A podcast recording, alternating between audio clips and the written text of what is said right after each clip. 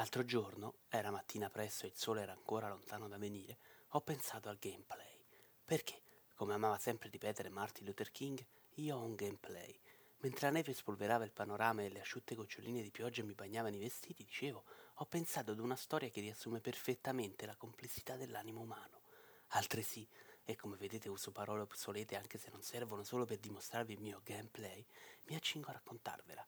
Ogni giorno, che ci sia pioggia, vento la finale di Coppa Campione in tv, un videogiocatore sa che dovrà giocare per migliorare il suo punteggio o la sua vita sarà improvvisamente inutile per di più. Ogni mattina, allo stesso modo, un antilope sa che dovrà scappare o il gameplay la catturerà e la sua carne finirà preda degli avvoltoi.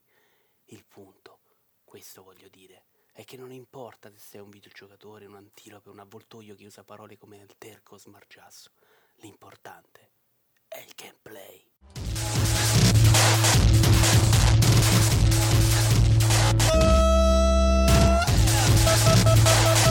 Greencast. Periodico di disinformazione videoludica. Eccoci alla puntata di marzo di Rincast, amici a casa, stavolta non ho particolari annunci a fare, l'intro di Vito probabilmente a questo punto l'avete già sentita, tutto quello che dobbiamo dire lo diciamo in puntata, quindi direi di eh, passare subito al sodo e di procedere. Buon ascolto.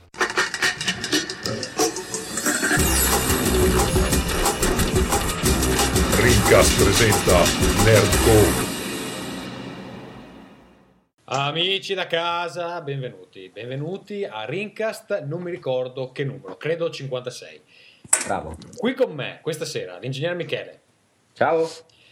Il catastrofastico Vito Iuvara. Sera, sera a tutti. Il, uh, l'uomo che passerà uh, una vacanza tristissima in Repubblica Ceca molto presto. Alessandro Preda. Ciao a tutti. E in più solo per questa volta e solo perché per siamo, siamo, gentili, il signor Ferruccio che pretende di avere il controllo di questo podcast. Allora, io non accetto intanto di essere messo nell'angolo in questa maniera, quindi non accetto, io non riconosco la tua autorità per prima cosa.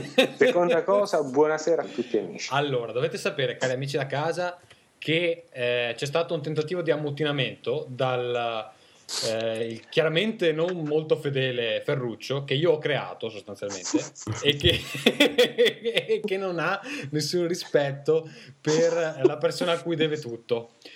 Eh, dunque, qual è stato il motivo di, eh, di, questo, di questo, cane che ha morsicato il padrone? Eh, semplicemente Ferruccio ha messo troppi giochi in scaletta.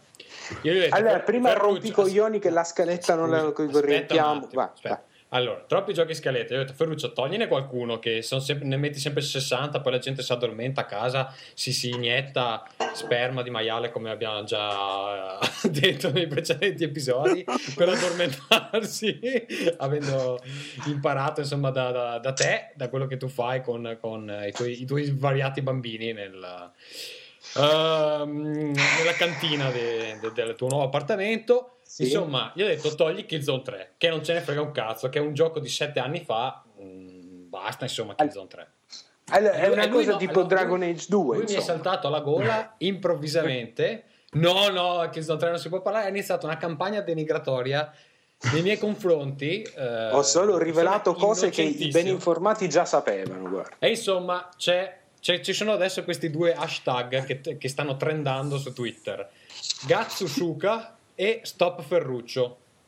E abbiamo coinvolto la nostra community per supportare una o l'altra posizione, cioè Ferruccio deve parlare di Killzone 3 o Ferruccio non deve parlare di Killzone 3. Ferruccio, tu quanti voti hai, hai raccolto?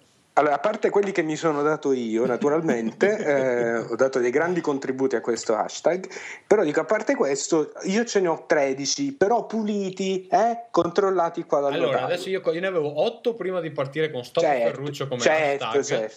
e poi adesso ne ho 1, 2, 3, 4, 5, 6, 7... 8, no, ah, poi c'è uno che ha messo se non ora quando. Eh, Quello lo conto per me.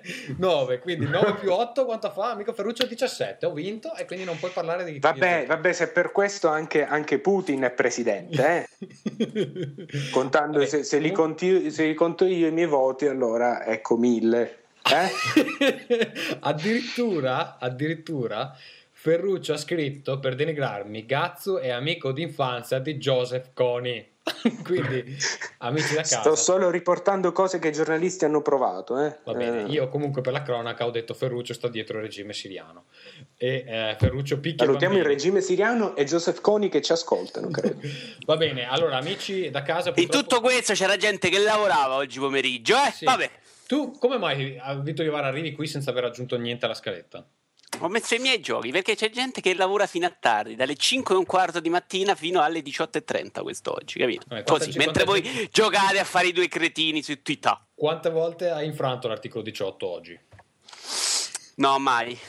no, oggi niente. Che noi gettiamo i cadaveri dentro un dirupo per, per, licenziamento. E di solito non si lamenta nessuno. Parlano con i sindacati cinesi direttamente. Va bene, allora eh, vorrei ringraziare ancora una volta chi ha donato per Rincast, in questo caso di nuovo Francesco Codolo e eh, Luca Quatela, che probabilmente è un nostro amico azteco, eh, giudicando dal cognome. Ehm, ragazzi, come state? Come stai Michele? Bene? Tutto a posto, tutto a posto, a metà tra l'Austria e l'Italia sempre. Sì, ma perché ah, mi viene il sospetto che tu questa mh, giovane vagina di cui millantavi nella puntata precedente sia un'austriaca. No, no, no, italiana. Ok, va bene. Quindi te ne vai in Austria solo per eh, torturare ba- appunto i bambini nel, nei- per mangiare delle patate in qualsiasi, qualsiasi modo le possono cucinare. Va bene. Eh, amico mh, Alessandro invece, che hai partecipato al, alla, mh, festival a Modena e, e altre cose belle. E- Era a Mantova era una fiera. Vabbè, Eh, vabbè, allora adesso non è che puoi pretendere che io Stiamo- sappia la geografia. Eh, guardare i Ecco, siamo, in siamo- siamo nelle mani di queste persone. Ma quanto cazzo sei ubriaco stasera, No, Tommaso? stavo- att- attenzione, Ho sto partecipato a questa fiera e ho avuto il piacere di incontrare l'ingegnere di persona Mm. e, e di appurare che il suo nickname è, è sbagliato. Perché lui, gli ho chiesto: Ma come mai ti firmi coltellino su TFP? Mi ha detto: Ah, come la canzone di Elio Le Storie Tese. Io, però, sono andato che è amico Uligano nella parte in cui dice: Amico, non, metti via quel coltellino, coltellino, non fare lo stronzo. Io, però, sono andato a controllare il testo c'ha due L. Quindi, amico ingegnere Michele, mi spiace dirtelo, Vabbè, ma. anche eh, Vito ho Iovara c'ha il nick sbagliato, eh, se vogliamo essere Eh sì. precisi. Vabbè, a me era proprio difficile, però, scusami, è un cazzo di, di- di- di siciliano che c'ha la J. Eh certo, scusa, non l'hai mai letto Pirandello? C'ha la J in ogni, in ogni dove. Ma che cazzo? Diciamo noia, scrivevano noia con la J. Io pensavo che neanche c'era arrivata la J da quelle parti. Va bene, allora direi di L'abbiamo inventata la J. Direi di cominciare a solo 8 minuti dall'inizio con eh, gli argomenti a sfondo videoludico, anche perché non so se avete dato un'occhiata alla sezione della posta, abbiamo 7-8 pagine di lettere, quindi è una roba veramente Cristo. No, insopportabile. infa- infatti io ne leggerei un paio subito. Sì, allora una, una lunga me la sbrigo immediatamente. Perché? Bravo. Perché eh, nella scorsa puntata abbiamo così accennato un po' alla cazzo di cane, come ci viene a noi, insomma, ehm, dell'usato su PC in digital deri- delivery. Tra l'altro, Eh, no, scusami, eh, ti interrompo. Abbiamo perso un voto di quelli del sondaggio durante questo ultimo periodo di Ah sì, è vero, qualcuno ha ritirato il voto eh, che è andato a L'ha Whiskas. passata Whiskas. Vabbè, continuiamo così. Vabbè, ma pensa che oggi io ho fatto uno spot per outcast.it dove faccio il mio endorsement a outcast.it quindi ma anche c'è, c'è proprio ribellione c'è proprio questa ribellione sottocutanea che, Che in Siria non è niente. esatto va bene eh, poi lo Amici vedrete siriani, venite su, venite lo, su Rincast. lo vedrete La repressione lì è un po', un po' più leggera. Eh? sul loro sito. Comunque, dicevo, parlavamo di digital delivery e usato. Eh, un utente di Ars Ludica si è lamentato dicendo vabbè ma non sapete niente, Shuren questo. Allora ho detto vabbè, allora non sappiamo niente, è vero, io ho comprato il PC da 3 minuti, però il nostro amico Vito Iuvara con i suoi 16 giga di RAM sicuramente ne dovrebbe sapere di più. Invece non sai niente Vito Iuvara, come mai? Eh, scusami. Sai neanche, sai neanche- sai neanche qual è l'argomento. Vabbè. Hai detto me la sbrigo da solo, ti ho lasciato un po' fare, no? Va bene, ok. Allora non detto, sa vabbè, neanche dov'è in questo indago momento. un pochino, indago un pochino sui vari servizi e eh, su quali sono le loro offerte appunto per eh, l'usato in digital delivery, cioè trade-in si chiama, Ah, ho dei, capito, dei gio- dei ok. giochi digital delivery. Non ne so nulla perché io compro tutto al day one, ovviamente. Allora, eh, molto brevemente, quello che ho trovato io è che eh, Steam ha un servizio di trade-in solo per i giochi non riscattati o ricevuti in regalo che si possono scambiare con una determinata persona vos- nella vostra lista amici. Sì, ma Eh. hai, hai l'inventario, no? Ti scambi gli oggettini. Sì, ma anche i giochi puoi scambiare. E, e- e riguarda solo alcuni giochi, non nemmeno tutti. Dopodiché, Good Old Games non ha nessun servizio del genere, OnLive non ha nessun servizio del genere, eh, Direct to Drive non esiste più, adesso si chiama Gamefly e non ha niente di simile. Eh, l'unico altro che ha qualcosa del genere si chiama Green Man Gaming. Ora Shuren eh, gentilmente ci ha mandato un'email per spiegarci un po' meglio tutti questi vari servizi, eh, molto lunga e anche eh, che si addentra in cose che eh, oggettivamente non ci servono. Comunque gli diamo una eh, panoramica, però l'ha mandata tre minuti fa, quindi eh, insomma non abbiamo avuto modo di editarla. Allora dice, ciao simpatici di Rincast, visto che vi piace parlare di store che vendono giochi in digital download su PC senza saperne quasi una mazza, vi do qualche suggerimento.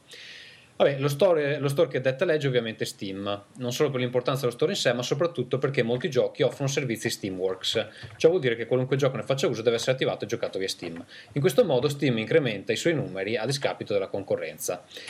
Vabbè, poi fa una panoramica dei vari, dei vari store, lui cita Origin, che è insomma, il concorrente di EA, eh, Impulse, creato da Stardock, paladino del PC de- eh, Gaming, è stato venduto a GameStop da quasi un anno. Motivo principale del fiasco, la maggior parte dei titoli in catalogo sono limitati territorialmente ai soli eh, Stati Uniti d'America.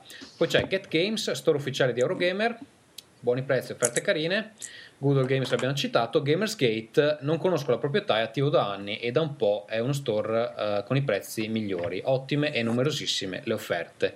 Poi eh, parla appunto di questo Green Man Gaming che permette lo scambio di giochi, almeno in teoria, e dice anche di questo non conosco la proprietà, fa ottimi prezzi anche lui, ma soprattutto è l'unico che permette di rivendere i giochi posseduti in cambio di crediti da spendere per comprare giochi nuovi.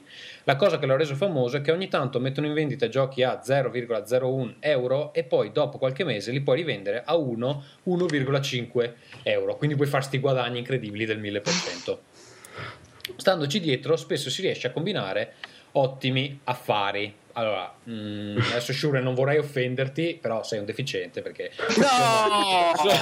Beh, Ma no! Se fai ottimi Grazie affari... averci. Scusa, uno fa- spe- si, si mette lì a, a spiegare, a scrivere. È vero, Shuren, lasciate perdere cazzo che è il Gentilmente, li io- Un altro voto in meno nel sondaggio. Io gli dico che gentilmente se eh, deve fare affari ri- riprendendo un euro su cose che compra a 0,01, vabbè, se ne compri un milione allora fai i soldi, ma se una, una persona Parla normale- quello che ha passato un capodanno a mangiare briciole dentro una ciotola per cani. Non ho capito che fai lo splendido adesso. Che è un lavoro. Io ho mangiato un capodanno. Ah no, ho mangiato un ottimo toast eh, quel capodanno. No, intanto non era capodanno, era Natale. Comunque, vabbè. Eh, Tristemente da solo. eh.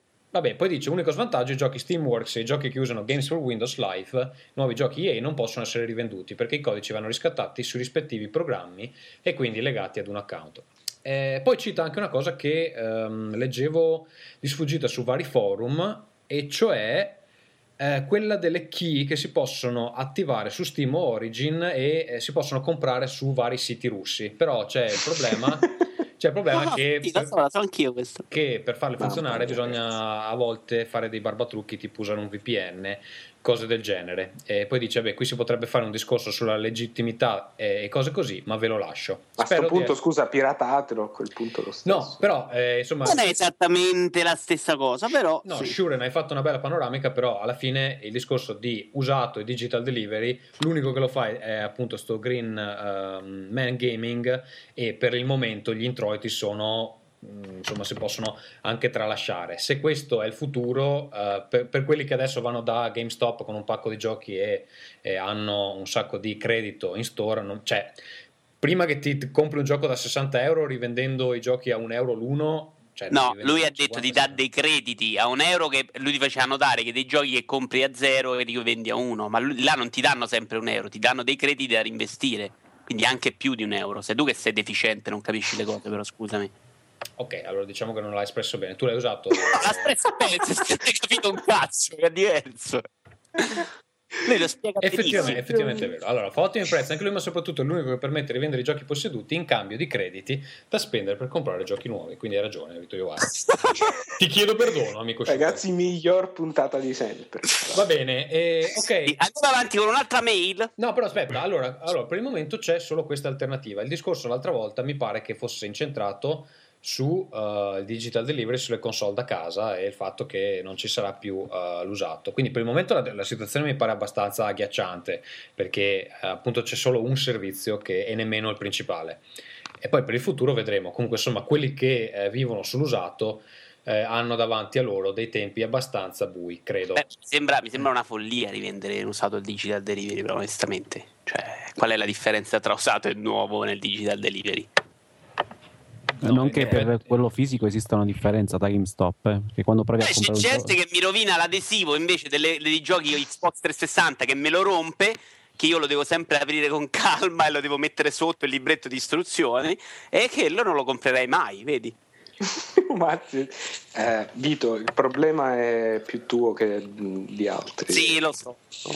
Però leggevo, aspetta, leggevo oggi una dichiarazione di uno di Capcom che ha detto letteralmente questa cosa qua. Eh, Christian Svensson, Senior Vice President di Capcom, dice che in 5 anni a partire da adesso, che vi, pia- che vi piace, sì, esatto.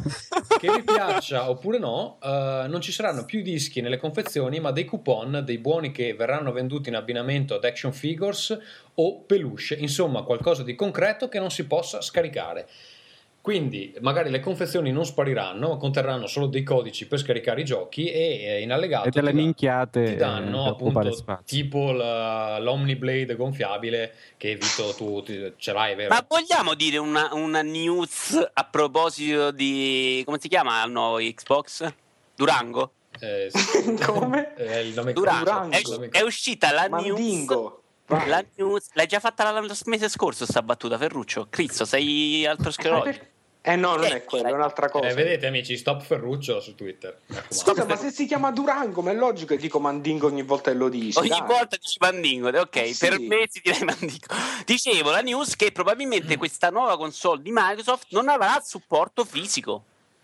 Ma mi sembra una minchiata. L'ho letto anch'io, però solo il titolo, sai di più, Vito, hai letto meglio? Beh, è una news di quelle così inventate di Sarapianta, quindi probabilmente c'era scritta la stessa Però mi, cosa. però mi domando perché cioè, se anch'io mi metto sul sito e scrivo la news, pare secondo alcune indiscrezioni, senza citare le fonti, che la prossima console Microsoft avrà due slot CD-ROM. Cioè, chi è che può smentirmi. Oggettivamente? E Nessuno, Eh no, anzi inizia a circolare su tutti infatti, quindi insomma sono tutte minchiate finché le leggiamo così, credo. come, come si insegna a Alessandro? Insegnaci poi come funziona nei vari siti. Poi la Funziona prendete esattamente- voi e la Esattamente così, che qualche sito americano si inventa una minchiata quando non è, non è una cosa reale e inizia a girare in tempo zero su tutto l'internet e, e- e diventa acquista man mano validità questa cosa, acquista carisma la notizia perché è linkata da tanti siti. Quindi uno dice non è una minchiata perché ne parlano tutti, in realtà è semplicemente una minchiata che ha fatto il giro.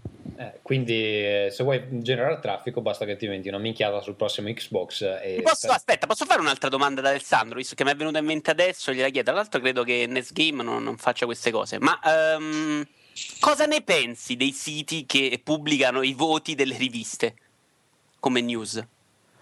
Eh, che ti devo dire? Eh, mi io- sembra una cosa assurda, ridicola, terrificante. Ma perché questa cosa del voto, ma non voglio dilungarmi, è sempre stata abbastanza agghiacciante perché la gente non legge le recensioni, legge direttamente il voto. Grazie a Game Rankings e a Metacritic ormai conta soltanto quello. Ehm, c'è, credo di aver letto nella scaletta un- una, una mail che, con una domanda proprio su questo punto, quindi immagino che ci eh, Ah, torneremo ok. dopo. È molto interessante. sì. E aspetta, se, se la- se ce la sbrighiamo adesso, Alessandro, magari che così ne abbiamo meno alla fine. Eh, Ah, solo che non so qual è. Allora, guarda, aspetta che te la trovo. C'è uno dei- degli ascoltatori mi chiede cosa, cosa ne penso di una discussione, di un articolo che è uscito su Lega Nerd. Eh, la domanda è di Zaccaria Mird. Sì. Ciao Sulle- cari conduttori di Rincast, so- sono un vostro grande fan, eccetera, eccetera. L'hai trovata? Sì, sì, sì. Eh, allora, aspetta, la parte ehm, dove ti chiede qualcosa dice: Oggi ho letto un interessante articolo sulla corruzione in ambito videoludico che vi linko. Tu te lo sarai letto, Alessandro, penso. Eh, domanda- sì.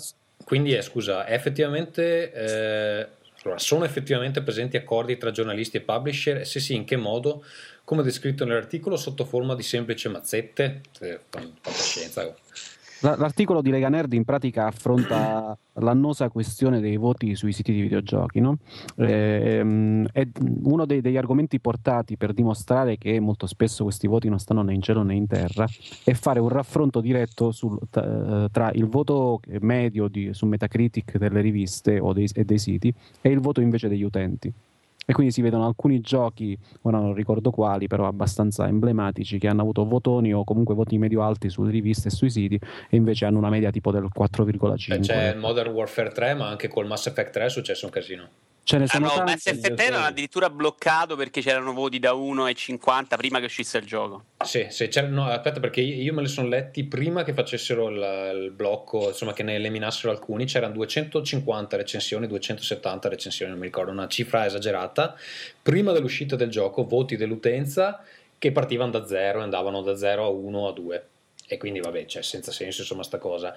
Eh, tra l'altro, è notizia di oggi, sempre anche quella, mi pare, che ehm, 30 sviluppatori di Fallout New Vegas sono stati licenziati perché la media su Metacritic del gioco invece di 85 era 84 e eh, siccome col eh, publisher avevano aggiunto questi accordi che doveva arrivare a 85 ha licenziato 30 persone Eh, Ma ormai è tutto quello, cioè ormai da, da qualche anno ha assunto delle proporzioni il fenomeno aberranti, perché prima se andavi all'I3 assistevi a una presentazione, eh, ti facevano vedere delle slide del, del gioco e magari c'erano delle, eh, dei quote, cioè delle frasi estrapolate da delle preview del, eh, di, di siti e di riviste sul gioco stesso. Adesso eh, se si parla del seguito di un gioco, la prima cosa che ti schiaffano lì bella in corpo 7500 è eh, il voto che su Metacritic o su Game Rankings ha preso il gioco precedente della serie, cioè tutto quello. E i publisher, venendo alla domanda del- dell'ascoltatore, Sì, scusa, hanno- scusa, scusa, ti interrompo un secondo. È un caso che mi è successo recentemente di quello che dici tu è, è The Witcher 2, che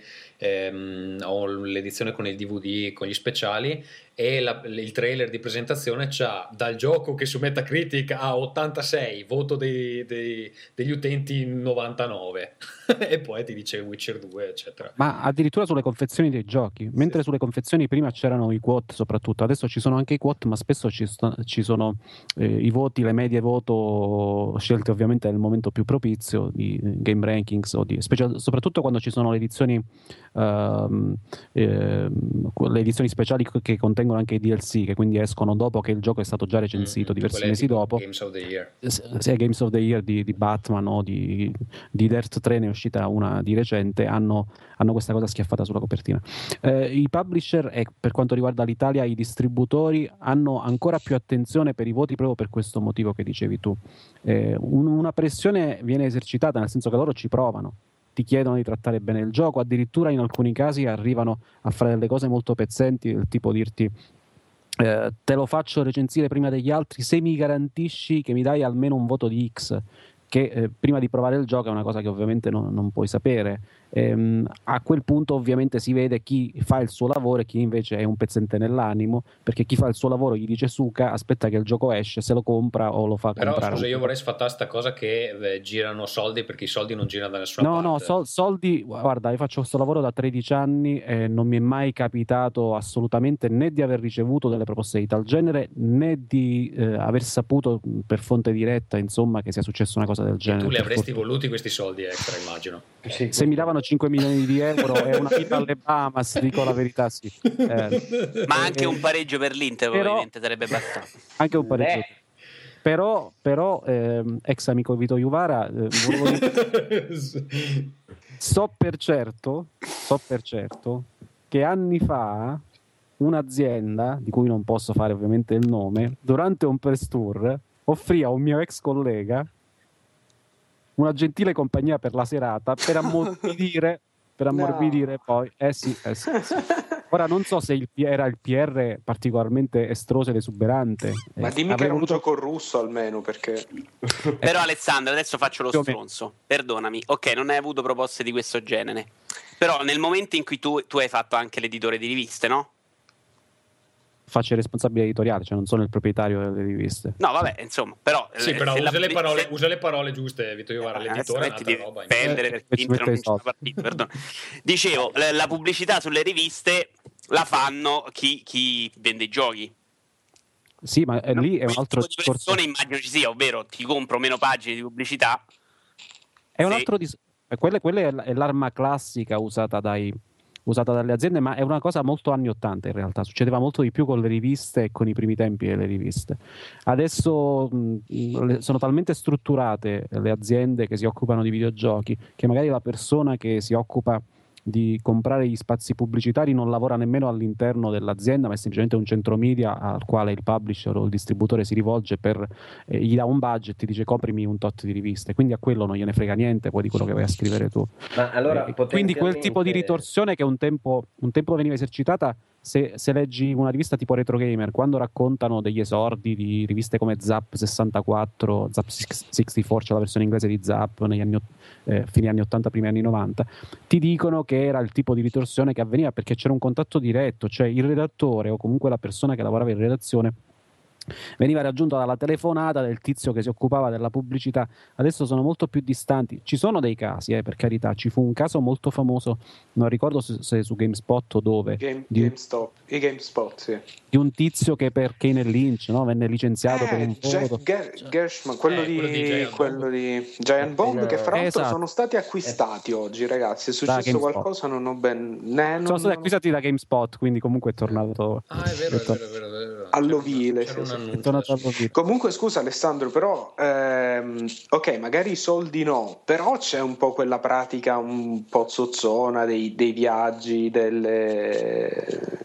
Quella, quella c'è sempre stata e, e i viaggi sono tutti uguali. Quella secondo me, guarda, può avere, no- non lo so perché ehm, chi è abituato ai press tour, soprattutto eh, fino a qualche anno fa, quando la crisi ancora non si era fatta sentire, perché si è fatta sentire anche lì, c'erano questi press tour faraonici, ti portavano in America eh, in posti pazzeschi e poi ti portavano a sparare, perché le cose che ti fanno fare nei press tour in America è o il giro in motoscafo, o il giro in macchina, super macchina, oppure a sparare in un poligono. C'erano queste tre cose.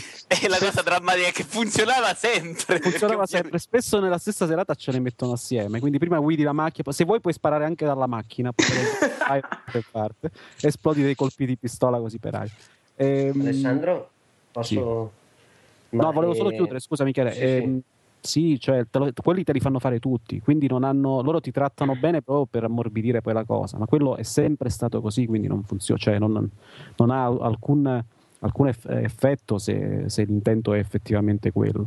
Quindi asso- quello non credo assolutamente possa influenzare la cosa. Poi ripeto, c'è chi fa il lavoro, tu sai, eh, c'è chi sa fare il lavoro e tu sai che a un press tour di un certo tipo non ci puoi mandare il collaboratore che scrive per te da poco proprio perché magari potrebbe lasciarsi più influenzare. Quindi se è una cosa particolarmente lussuosa e fica, ovviamente ci vai tu e così togli. no, no, scherzo, no, vai per tu. motivi etici, sì. sì. Eh certo, certo. Vorrei far notare che la battaglia Stop Ferruccio e Gazzosuka continua e c'è gente che ha iniziato anche a fare dei fotomontaggi. Cioè, ad esempio, Ga- Gabbre sul TFP Forum ha fatto una foto di uno stadio con il cartellone Stop Ferruccio. Te questa cosa di spiegare le immagini Eh, in un podcast però- non la perderai mai proprio. Amici, amici. C'era cosa- l'ingegnere che voleva dire qualcosa, Sì, però. Michele, timidamente. Eh, provavo. Ascolta, eh, esattamente come adesso quello che importa è solo VG Charts o Metacritic o i numeri che vedono sommati da, da, mm, algoritmi che non ti vogliono dire. È impossibile pensare che questi siano il bersaglio adesso dei, dei marchettari, nel senso che le persone si rivolgono direttamente a loro e dicono dicano questa tua opinione che vedo molto negativa sul mio gioco, potresti per favore abbassarla in questo algoritmo e io ti compro uno spazio pubblicitario, ti compro qualcos'altro, così come facevano con le riviste, si è solo spostato? Dici che no? Quella- quelle- questa è una domanda molto interessante e un, un altro dei problemi legati a questo sistema malsano è che Game Rankings, ehm, Metacritic eccetera ut- utilizzano dei criteri assolutamente, cioè eh, dei criteri molto, diffi- molto opinabili nel- nell'elaborare queste medie, perché eh, inevitabilmente quando tu metti assieme pere e susine ti vengono fuori delle cose strane. Se tu eh, per fare una media unisci i siti che hanno una scala da, da 0 a 100 e quelli che hanno una scala da, come videogame.it da 1 a 5 stelle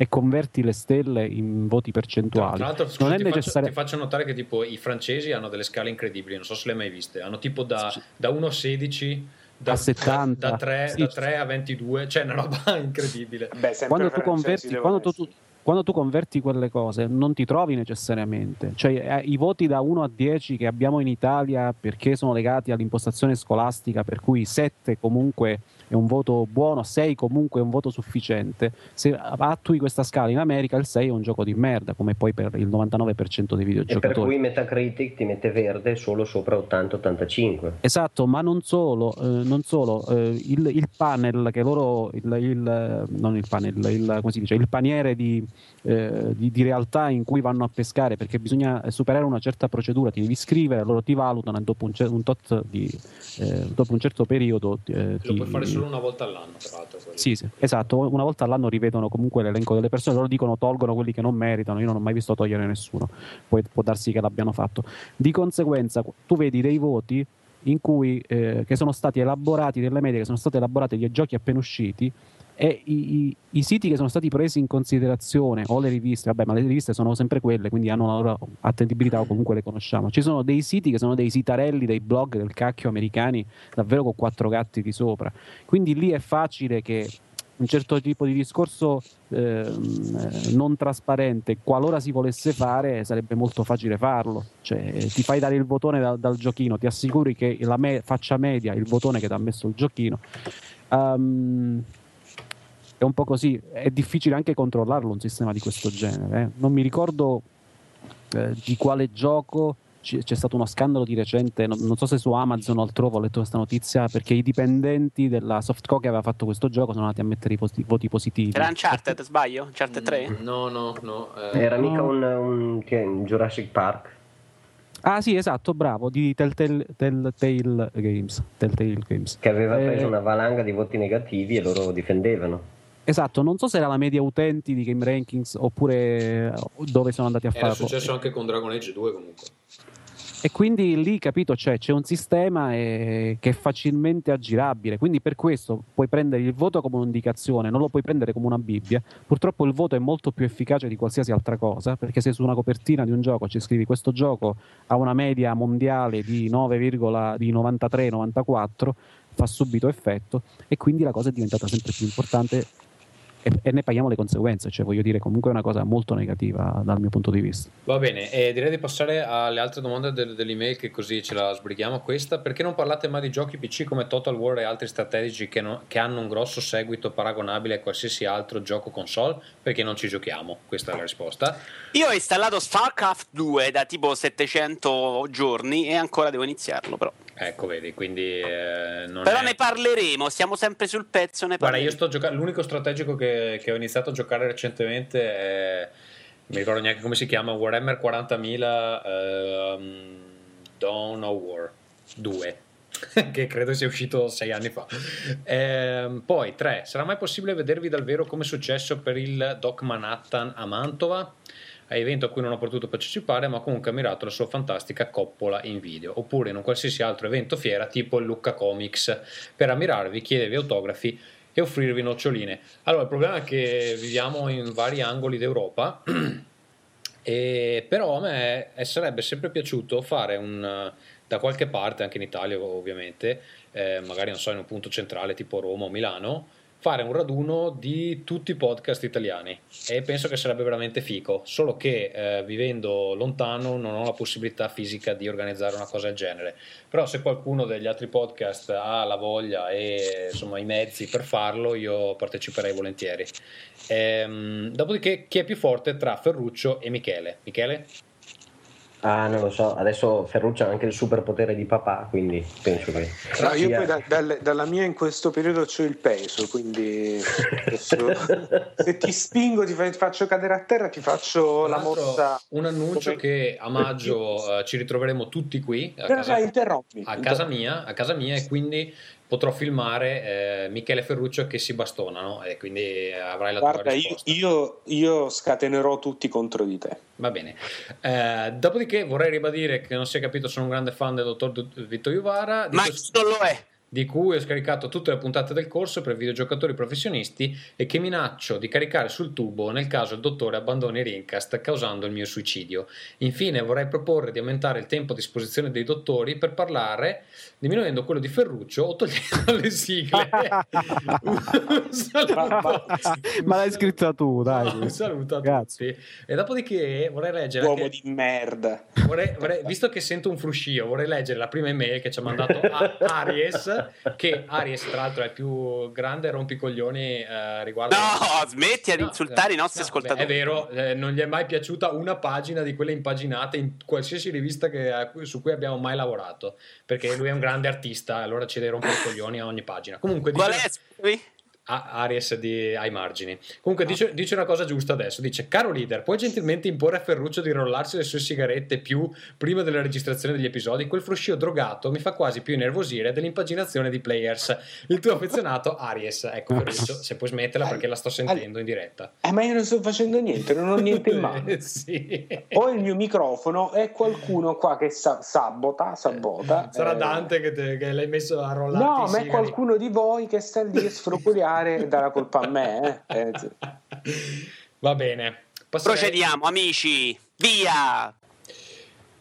Va bene, uh, secondo argomento che vorrei trattare oggi, eh, in particolare con il dottor Manatta, ma anche con le altre persone brutte che fanno parte di questo podcast, eh, vorrei esaltare una cosa che finalmente esce dal Giappone eh, dopo anni di niente cosmico, e cioè queste nuove forme di multiplayers che stanno iniziando a essere proposte proprio dai giapponesi che Mhm. ehm, chiaramente non essendo dei grandi appassionati di FPS se ne sbattono allegramente del eh, multiplayer eh, agonistico, diciamo così, e ehm, in qualche modo sono riusciti con un paio di giochi a ehm, proporre delle nuove due- due giochi giapponesi, vero? Due giochi, sì, due giochi giapponesi, Ok.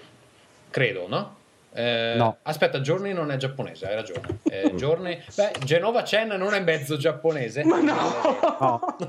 Maledetto Ma- asiatico, faccia da asiatico. Va bene, allora uno giapponese. C'è il nonno, c'è il, il nonno Maledetto, cinese. Tu. Maledetto, mi ha, mi ha- mi ha ingannato con la sua con la sua skin. Vabbè, eh, niente, allora ritiro quello che ti dicevo. Un giapponese è un, è un gioco americano. Effettivamente eh, l'ho finito ieri e ci sono tutti nei crediti e non c'è neanche il nome di un giapponese.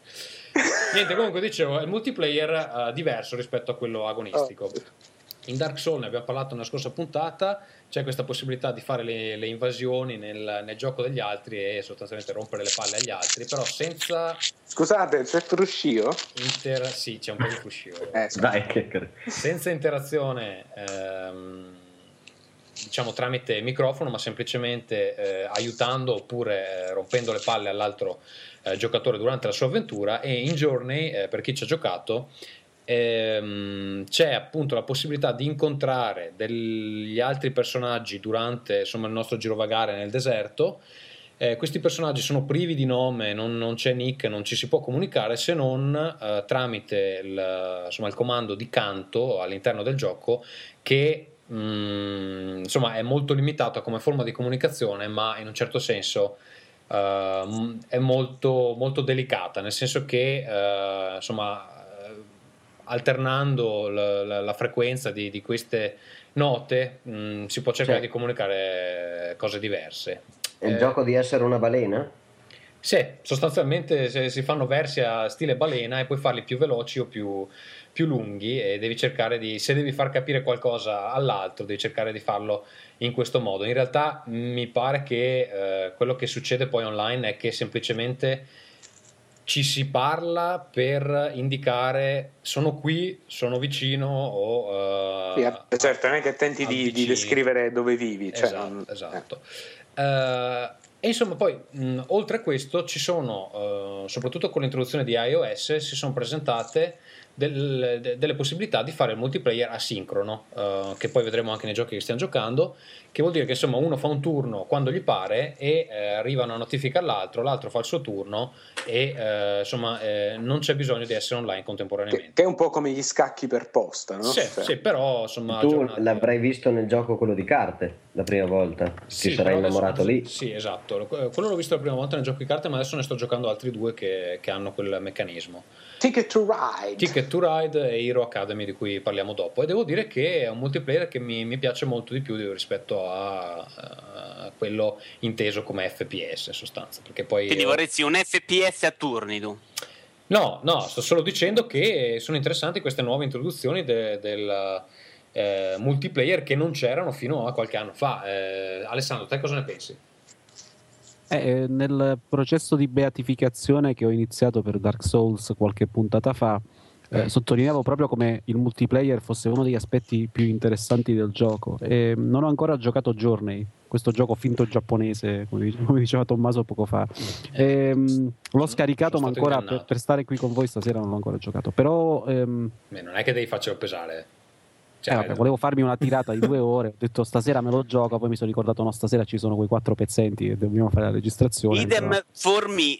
Ah, sono d'accordo. Eh, Io scusate, Però- ma l'ho giocato e finito una settimana fa. Andate avanti, prego. Ma te hai dato pure i soldi a Sony per quella cazzata del Plus, quindi. Eh, ti danno, eh, ti danno Ma roba. datele in Ti faccia, danno dai. la roba. Scusami Alessandro, prosegui. No, no, tranquillo.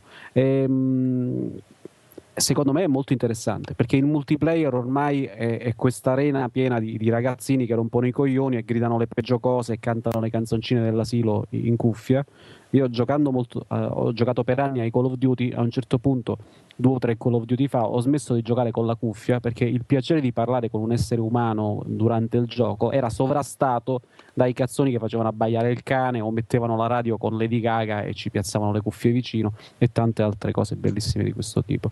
Quindi un tipo di interazione diverso nel, nel- multiplayer non solo è, è ben accetto, ma Fondamentalmente senza, senza esseri umani, di cui non abbiamo bisogno. Sì, no, ma perché poi, è- cioè, io ripeto, non ho ancora giocato eh, so eh, come funziona il multiplayer perché l'ho letto nelle recensioni, però eh, in Dark Souls è fighissimo che tu, come abbiamo già detto, metti il segnale per terra per chiedere aiuto, arriva un tizio, vi salutate con un gesto che possibilmente non è un gesto dell'ombrello, né altri gesti apotropaici eh, di, di varia natura. E si va a combattere, finisce lì, ciao, tu non sai nemmeno come si chiamava il tizio, no, lo sai come si chiamava perché leggi il nome, però non l'hai chiamato tu, eccetera. Eh, è un'esperienza diversa, non posso appiantare chiaramente la prima perché ci sono alcuni tipi di giochi che non puoi giocare così, però, però è figo. E per quanto riguarda la seconda parte della cosa che ha detto Tommaso, ehm, questa cosa del, del multiplayer asincrono esiste in effetti, come diceva, eh, come diceva Ferruccio, da molti anni. Ricordo che agli albori di internet c'erano molti giochi che con il play by mail era una delle opzioni di questi giochi su internet di strategia, eccetera. Ehm, anche quello è molto carino perché non necessariamente devi, cioè, ti puoi gestire meglio le cose con i tuoi tempi, eccetera.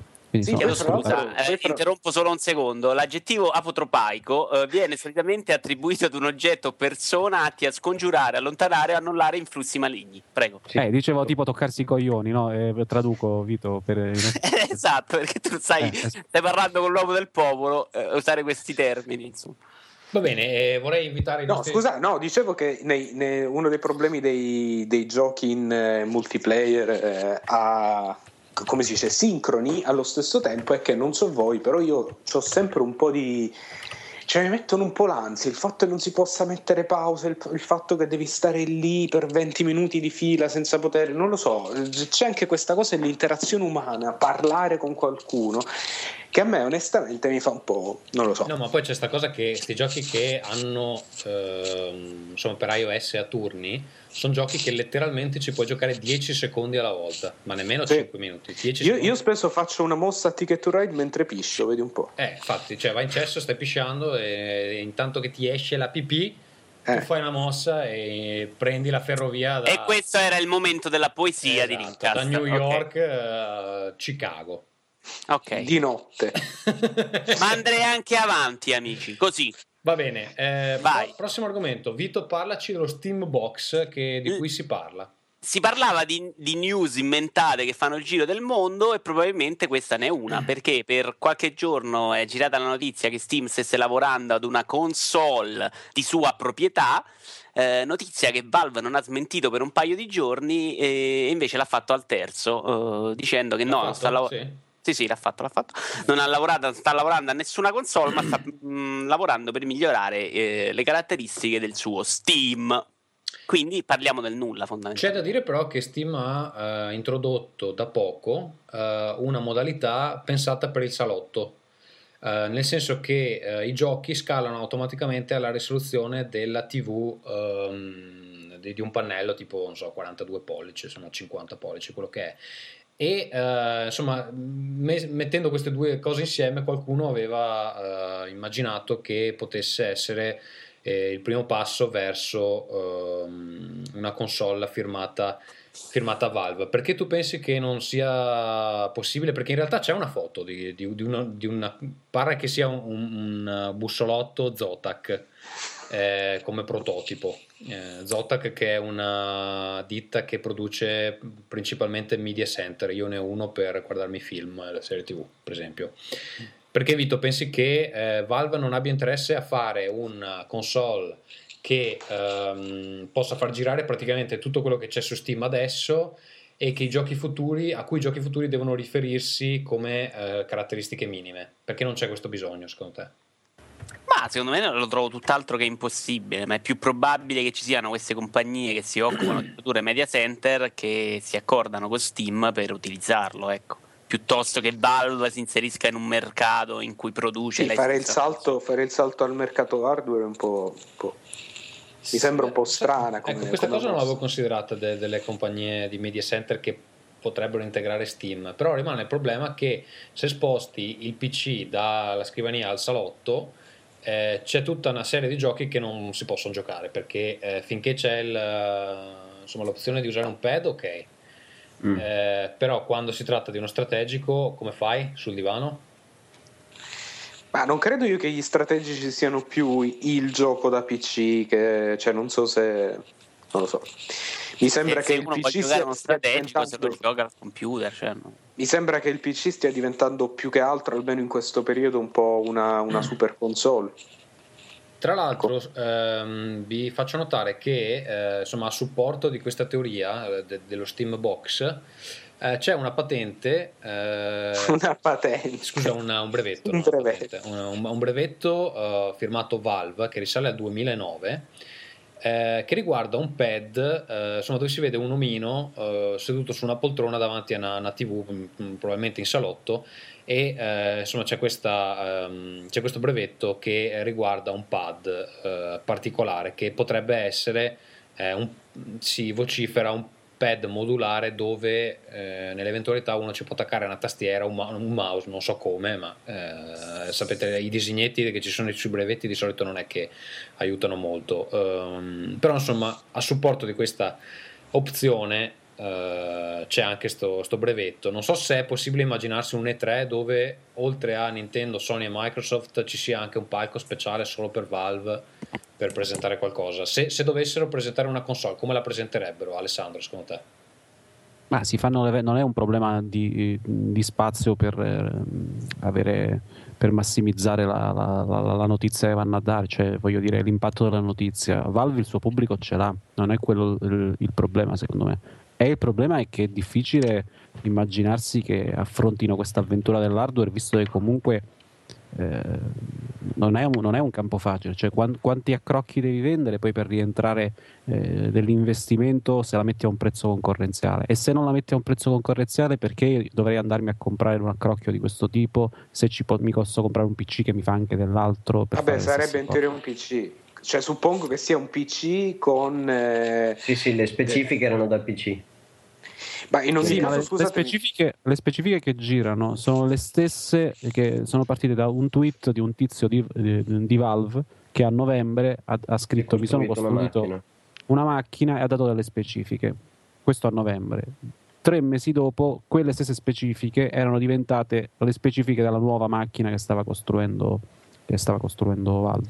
Ma eh, credo che, che l'unico motivo sia che eh, per la gente che non ha un PC, non sa come montarsi un PC autonomamente, che è, anche, è stato anche il mio caso, ad esempio. Perché sono... Li vendono, eh? Non è che. Vabbè, li vend- a no, parte che un PC da gioco non è come un PC per farci girare Word, cioè devi comprare delle, delle, delle cose eh, apposite. Eh, vabbè, dai, dai, ho comprato uno così, è andato benissimo, cioè, lo, lo no, uso da tre anni. Cioè, la garanzia sarebbe che se tu ti compri lo Steam Box per un bel po' fai girare tutti i giochi di Steam, se no non ha senso. Eh, ma que- quello è un discorso ancora più di nicchia perché ti rivolgi al, al, giocatore comunque che sa che su PC vuole una macchina hardcore perché il giocatore che comunque è occasionale si compra il PC figo e dice oh, adesso vediamo a cosa posso giocare che è un po' il caso tuo mi pare di capire sì. eh, no, non va eh, non, non, probabilmente non, non, sarebbe il target di, di, di questo tipo di macchina eh, quindi devi vendere una cosa che è potente, che costa meno di quanto costi al Media World qualsiasi computer di, di, di, fascia media che comunque fa girare discretamente bene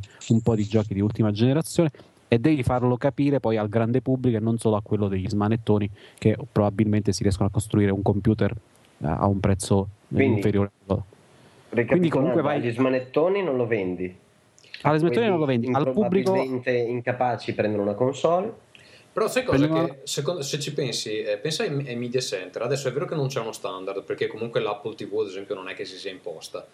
Però, eh, cioè, volendo, il media center non ti serve perché fai tutto con un PC portatile, ad esempio. Però in realtà la gente non collega il PC portatile alla TV, di solito ha un, un media center di qualche tipo. Forse Vito sì. Eh, sì, ma... Video ci collega l'iPad, però. Eccolo lì. Cioè, alla fine, comunque, cioè, sono, sono, molte le persone che preferiscono prendere una macchina dedicata solo a quello, capito? Anche se in realtà però, potresti fare. Come... Però, n- non considerato una cosa, c'è in questo momento c'è un, una. Um, ci, ci, sono troppe piattaforme. Cioè, il problema è che secondo me stiamo arrivando a un punto di. Cioè, secondo me, in realtà non la sto dicendo solo io, lo dicono anche eh, alcuni sviluppatori, che ci sono davvero troppe piattaforme, il, eh, non c'è abbastanza interesse per supportare tutte queste piattaforme, ci sono dei limiti tecnologici con il fatto che le conversioni non sono mai una roba automatica, cioè bisogna sempre lavorarci parecchio. Secondo me siamo già a un punto in cui io non so onestamente se nella prossima generazione potranno sopravvivere tre console tutte e tre con un certo grado di successo come è avvenuto adesso eh, non so voi. Quindi il pensiero di un altro concorrente, non lo so, secondo me non c'è proprio non c'è il mercato, semplicemente. Va bene, eh, attendiamo di sapere cosa ne pensano gli ascoltatori. Eh, tra l'altro vorrei anche invitare a, eh, insomma, se qualcuno ha delle esperienze interessanti in, in, per quanto riguarda il multiplayer non agonistico, eh, insomma, segnalateci eh, quello che vi è successo e andrei con l'ultimo argomento prima di Terra Bruciata e cioè ehm, insomma, l'avventura su Kickstarter di Schaefer che ha aperto apparentemente un vaso di Pandora, almeno per una certa fascia di sviluppatori eh, mediamente affermati e eh, che hanno nel uh, diciamo back catalog um, insomma delle serie che non sono state più riprese però che hanno ancora dei fan ormai credo ultra quarantenni perché insomma eh, bisogna avere anche una certa età per ricordarsele Infatti, cosa è successo? È successo che um, questo tizio qua, che non mi ricordo come cazzo si chiama, aspetta, vediamo. Bill Gates, no, no. che Melissa Gates. Allora, In Exile Entertainment, Chi? vediamo. Chi?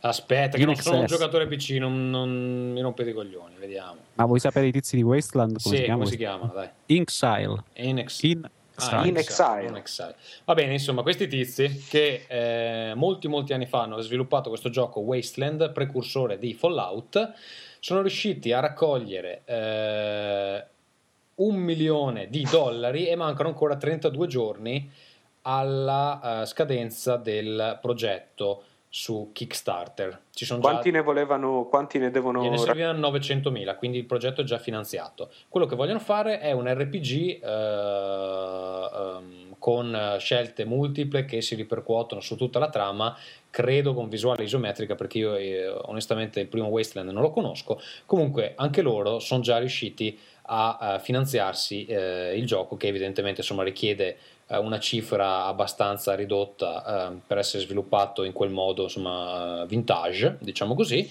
E, eh, Lo sfigometro è esploso, ragazzi. Esatto. in E ora ci sarà qualcuno che scrive: Eh, sei un coglione perché era veramente un grandissimo gioco. Vaffanculo. Beh, io non- Scusate, di avanti. tutto non ho 40 anni e poi Con eh, amore. appunto non Io non- eh, eh, veramente, co- come caspita pensate di poter avere ascoltatori o vincere dei sondaggi con questo atteggiamento verso i nostri cari ascoltatori? Ma perché i giocatori di, di Io lo so, io lo so, cioè, io lo so, però. Sì, sì, Troviamo un, sì, forum di ma- troviamo un forum di masochisti. Ci facciamo iscrivere tutti quanti come No, ascoltatori. scusa, ci ma questi fan dei giochi vecchi PC, vabbè, raga, er- erano bellissimi, davano un sacco di libertà, erano anche due coglioni grossi così. Va bene, su. comunque quello che volevo dire è che il CEO di questa compagnia, il cui nome adesso mi sfugge, ehm, ha fatto questo video dove cerca di mostrare Brian Fargo. quante... come si chiama? Brian Fargo credo sia il, Eh, sì, il sì, boss, sì, perché sì, era- sì. sì, è tra gli autori del primo Fallout. Alessandro, perché non prendi le redini di questa trasmissione Aiutami, che tu, che tu sei un Tommaso? quarantenne ormai, che ne sai di più. Va bene, eh, dicevo, insomma, eh, Brian Fargo eh, nel video ehm, a corredo insomma, della, della, ehm, di questa iniziativa su Kickstarter cerca di spiegare quanto è difficile farsi finanziare un gioco del genere perché eh, allora, l'utenza attuale è composta principalmente da persone giovani che non ricordano la serie, tipo me, eh, è composta da investitori che dicono che ti chiameranno e poi non ti chiamano, oppure da investitori che dicono ti diamo i soldi però devi cambiare tutto, tipo fare un FPS. E quindi eh, ha deciso di rivolgersi ai fan e evidentemente i fan hanno risposto eh, sull'onda, credo, del successo di ehm, eh, Double Fine con la loro nuova avventura grafica. Cosa vogliamo dire? Che si tratta appunto di un fuoco di paglia oppure inizia a muoversi qualcosa e altra gente proverà questa strada? Ferruccio. Ma secondo me c'è, c'è uno spazio, come hai detto tu, non è certo una cosa che, che possono fare tutti, perché se mi presento io e dico ciao amici, datemi un milione di dollari per fare un gioco bellissimo, eh, natura- naturalmente la gente ha ragione, non mi dà una lira. Eh, quindi c'è sicuramente un mercato per sviluppatori medio, qualcuno che ha davvero un'idea originale e una di quelle idee che le senti e dici ah cazzo questo sarebbe carino. Eh, per esempio ho visto un progetto di alcuni che vogliono fare un, ehm, un videogioco che ti insegna a programmare mentre giochi, quindi insomma è un'idea che uno sente dice ah sì potrebbe essere carino e magari gliele tira, cioè 5 dollari glieli tiri. Il, ehm, il punto è che vabbè non è una, magari non è una cosa che tutti possono fare, però vorrei farvi notare, come ho scritto in un eh, post sul, sul mio blog, eh, che secondo me cose di questo genere sono un po' il, ehm, il segnale che il potere dei publishers si sta un po' affievolendo o comunque che il- hanno, un po', hanno un po' rinunciato alla loro funzione che quella che dovrebbe essere che Perdonami, trovare secondo me è il segnale che il loro potere sia diventato assoluto. Sì, Beh, però no, se, se eh, queste iniziative continuano a moltiplicarsi, ce io inizierei a scusami. preoccuparmi come publisher. Scusa Vito, non è, che, non è che prima gli sviluppatori avessero tanto più potere, cioè sempre i publisher ce l'hanno avuto il potere, non è quello il punto. Il punto semmai è che sono, sono diventati così, eh, così poco coraggiosi nelle scelte, così stanti che, che cominciano, comincia a esserci spazio per nuove... Sì, diciamo non sono più l'unica alternativa adesso. Sì, fra l'altro perché, perché alla fine il problema, sapete qual è? Che, il- che nessuno, il fatto che non ci sia stato un produttore, un publisher che abbia detto cazzo, un'avventura fatta da eh, Tim Schafer Schafer. e eh, Ron Gilbert assieme. Ma beh, l'avrei finanziato, cioè pure io se avessi avuto i soldi l'avrei finanziato perché è logico che fa, che fa clamore e c'ha un pubblico. Tra l'altro Cioè, vorrei no, far notare che c'è della gente di fuori disposta a dare una marea di soldi Esatto, perché eh, esatto. la pledge eh, più alta, che sono 10.000 eh, Dollari. 10.000 dollari, non so come si traduce Leggi cosa, gli, leggi cosa gli danno a, a quelli che hanno pagato 10.000 dollari. Allora, 10.000 dollari ti danno. eh, vabbè, eh, allora, parti privato con eh, Brian Fargo come host principale, eh, Alan Publish e eh, altri eh, membri principali del eh, team di eh, Wasteland. Si va in California per questo party privato. Poi, eh, vabbè, insomma, lì puoi discutere quello che ti pare con loro. Poi ti innalzano un tempio in Wasteland 2 nel Nel gioco, gioco. eh, in tuo onore e ehm, ricevi 50 copie del gioco, ci fai quello che ti pare, ti danno una medaglia e in più tutte le ehm, rewards precedenti che non ho eh, letto. Fra- tipo, se gli dai 5.000 dollari ti costruiscono una statua, per esempio. Quindi quella... Nel gioco, nel gioco. tipo. Esatto. Scusami, eh, eh, manca il pompino o no, ti sei scordato tu di citarlo? No, no, beh, Quello è non- 15.000, quello è a 15.000. Ah, ok. Non sto mica scherzando. Comunque, quelli di. eh, per, per quanto riguarda l'avventura di Double Fine, su Kickstarter si fermava a 10.000 dollari, però se andavi sul sito ce n'erano altre e ah, potevi andare più su di 10.000 dollari e succedevano delle cose incredibili che adesso non mi ricordo, però potete andarvele a vedere. Però, però scusate, quello che volevo dire, no, ma quello che volevo dire era che un, un publisher che non vede il potenziale in, un- in un'idea del genere è evidentemente qualcuno che, cioè, la mia idea è che i publisher decidano sulla stessa base, cioè un po' come decidono eh, i produttori di, non lo so, di, di bibite gassate cosa, dove aumentare la produzione l'anno prossimo, cioè si basano semplicemente su quello che è successo l'anno precedente loro vedono il- l'ultimo gioco di Tim Schafer e l'ultimo gioco di Ron Gilbert e quanto hanno venduto e, e decidono che no, non vale la pena investire, non lo so, 4 milioni di dollari o quello che sia.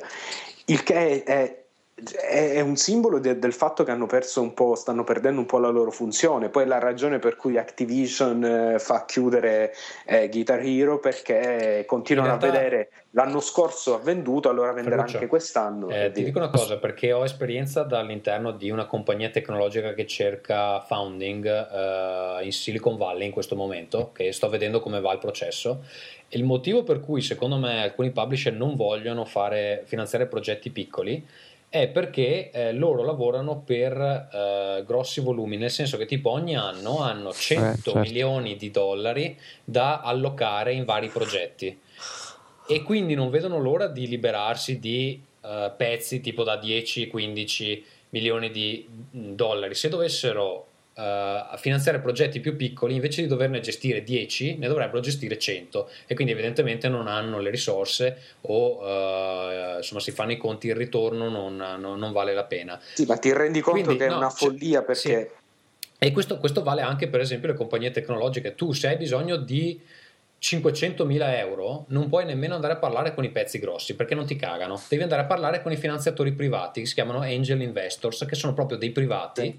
che in qualche modo hanno fatto i soldi e cioè non sono delle compagnie, sono delle persone che magari hanno fatto i soldi in qualche modo e vogliono reinvestire, però sono privati e quindi secondo me per i videogiochi manca un po' quella fascia intermedia. Per il momento stanno cercando di eh, avere i soldi da ehm, appunto i, i- i giocatori, eh, manca forse eh, persone private che eh, hanno 100.000 euro da piazzarci o 200.000 Sì, ma ti rendi conto che la cosa, la cosa ridicola è che i, eh, i publisher in teoria dovrebbero, cioè il loro scopo qual è alla fine? È quello di, di trovare nuovi talenti, perché non è che è di finanziare, di finanziare progetti che potrebbero avere successo.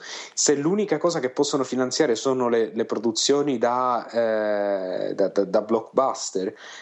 Eh, Posso eh, dire si una arriva alla cosa? situazione, Sì, sì. scusa, si arriva alla situazione par- paradossale del cinema che, che c'è adesso, per Beh, esempio. no? Evidentemente per sostenersi hanno bisogno di avere più introiti, non so. Eh, Alessandro. per me è il motivo per cui moriranno. Comunque. Alessandro. Eh, io volevo dire che non sono d'accordo con quello che ha detto Ferruccio. Mi dispiace, ma su Stop nessun Ferruccio. fronte. Stop Il che, il che- per- il che ti fa per- onore, Alessandro. Grazie, grazie. Perché purtroppo è così che funzionano le- i disc- così funzionano i publisher, questi sono i loro discorsi. Perché se dai credito a Tim Schaf- Schafer e e un gioco come Brutal Legend poi non vende niente, perché al mercato di Brutal Legend purtroppo non gliene fregava niente. Io ne ho comprate due copie, l'ho Allora, comprato scusa, per là c'è 360 stato, c'è stato anche un po' qualche problema di promozione, però, eh, a essere onesti, Eh, perché è è, rimasto incastrato fra contratti vari, casino. È vero, è vero, ma tu credi che anche con una grande promozione alle spalle un titolo come Brutal Legend avrebbe avuto un grande successo o comunque Ma avrebbe di più poteva vendere significativamente di sicuramente. più? Sì, Io ma, se, so. ma se il tuo mestiere, se Io, il tuo io mestiere non è ne sono così di... sicuro perché ragazzi dobbiamo sempre tenere presente che a fare la mole di venduto dei, dei, dei videogiochi, il famoso pubblico miope con lo sguardo bovino che va dal GameStop con le sue mani, manine sudate e compra i giochi, è quello che fa vendere i giochi. Cioè, sì, però scusa Alessandro, se, noi... tu, se, tu, se tu di mestiere hai... hai Fallo parlare Ferruccio, stop Ferruccio. Che cazzo. No, ma vabbè, vabbè, vabbè di mestiere questi, cioè noi, noi stiamo vedendo che eh, su Kickstarter il progetto Wasteland 2 in tipo 6-7 giorni ha fatto un milione di dollari. Il loro obiettivo era fare 900 mila dollari in 40 giorni. Sì, aspetta, in una settimana. C- gliene servivano un milione, 100 mila li metteva a Fargo. C'è, c'è esatto, scritto, eh, se, esatto. Infatti, infatti, il loro obiettivo qui dichiarato su Kickstarter 2 era 900.000 e l'hanno superato in tipo 8 giorni, quindi immagino che continuerà a salire questa cifra e arriveranno, non so, un milione e mezzo, due milioni. Eh, sembrano tantissimi, ma non sono niente per fare un titolo di, di alto profilo. Eh. Cioè, voi, un milione di dollari non ti basta nemmeno per coprire la pubblicità di un, di ma un infatti gioco. probabilmente quei soldi per, per Schaffer ce la fanno perché è un'avventura grafica. Esatto. Perché Quindi, è sicuramente meno, meno demanding, beh, meno, beh, meno, pesante non da sono, da, non sono d'accordo e arrivo al punto eh, di quello che diceva Ferruccio, né che strategie di questo tipo possano sostituire a breve o anche a medio periodo i publisher e la, e la loro potenza sul mercato, anche perché poi la potenza si estrinseca con i rapporti con GameStop e tutto quello che sappiamo, la pubblicità, eccetera. Cioè, i giochi che vedremo vendono... quanto durerà, però sì, ok.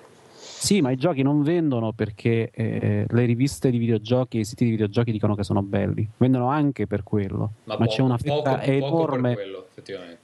Sì, c'è una fetta que- enorme che... di mercato che va e compra i giochi perché ha visto la pubblicità in no, televisione e piacciono. È vero. La... Sarà interessante la... infatti vedere come eh, promuoveranno questi giochi. Cioè, una volta che hanno fatto il gioco e lo danno a quelli che hanno messo i soldi su Kickstarter perché quelli ce l'hanno gratis. Questo, Vorrei questo è un altro discorso. Come questo è un altro discorso. a promuoverli poi perché cioè, per promuovere serve una, una barca di soldi. Quindi potrebbe essere che sfruttano quelli che hanno già ricevuto il gioco in quel modo per fare marketing virale, che secondo me sarebbe l'unica cosa sensata da fare a quel punto.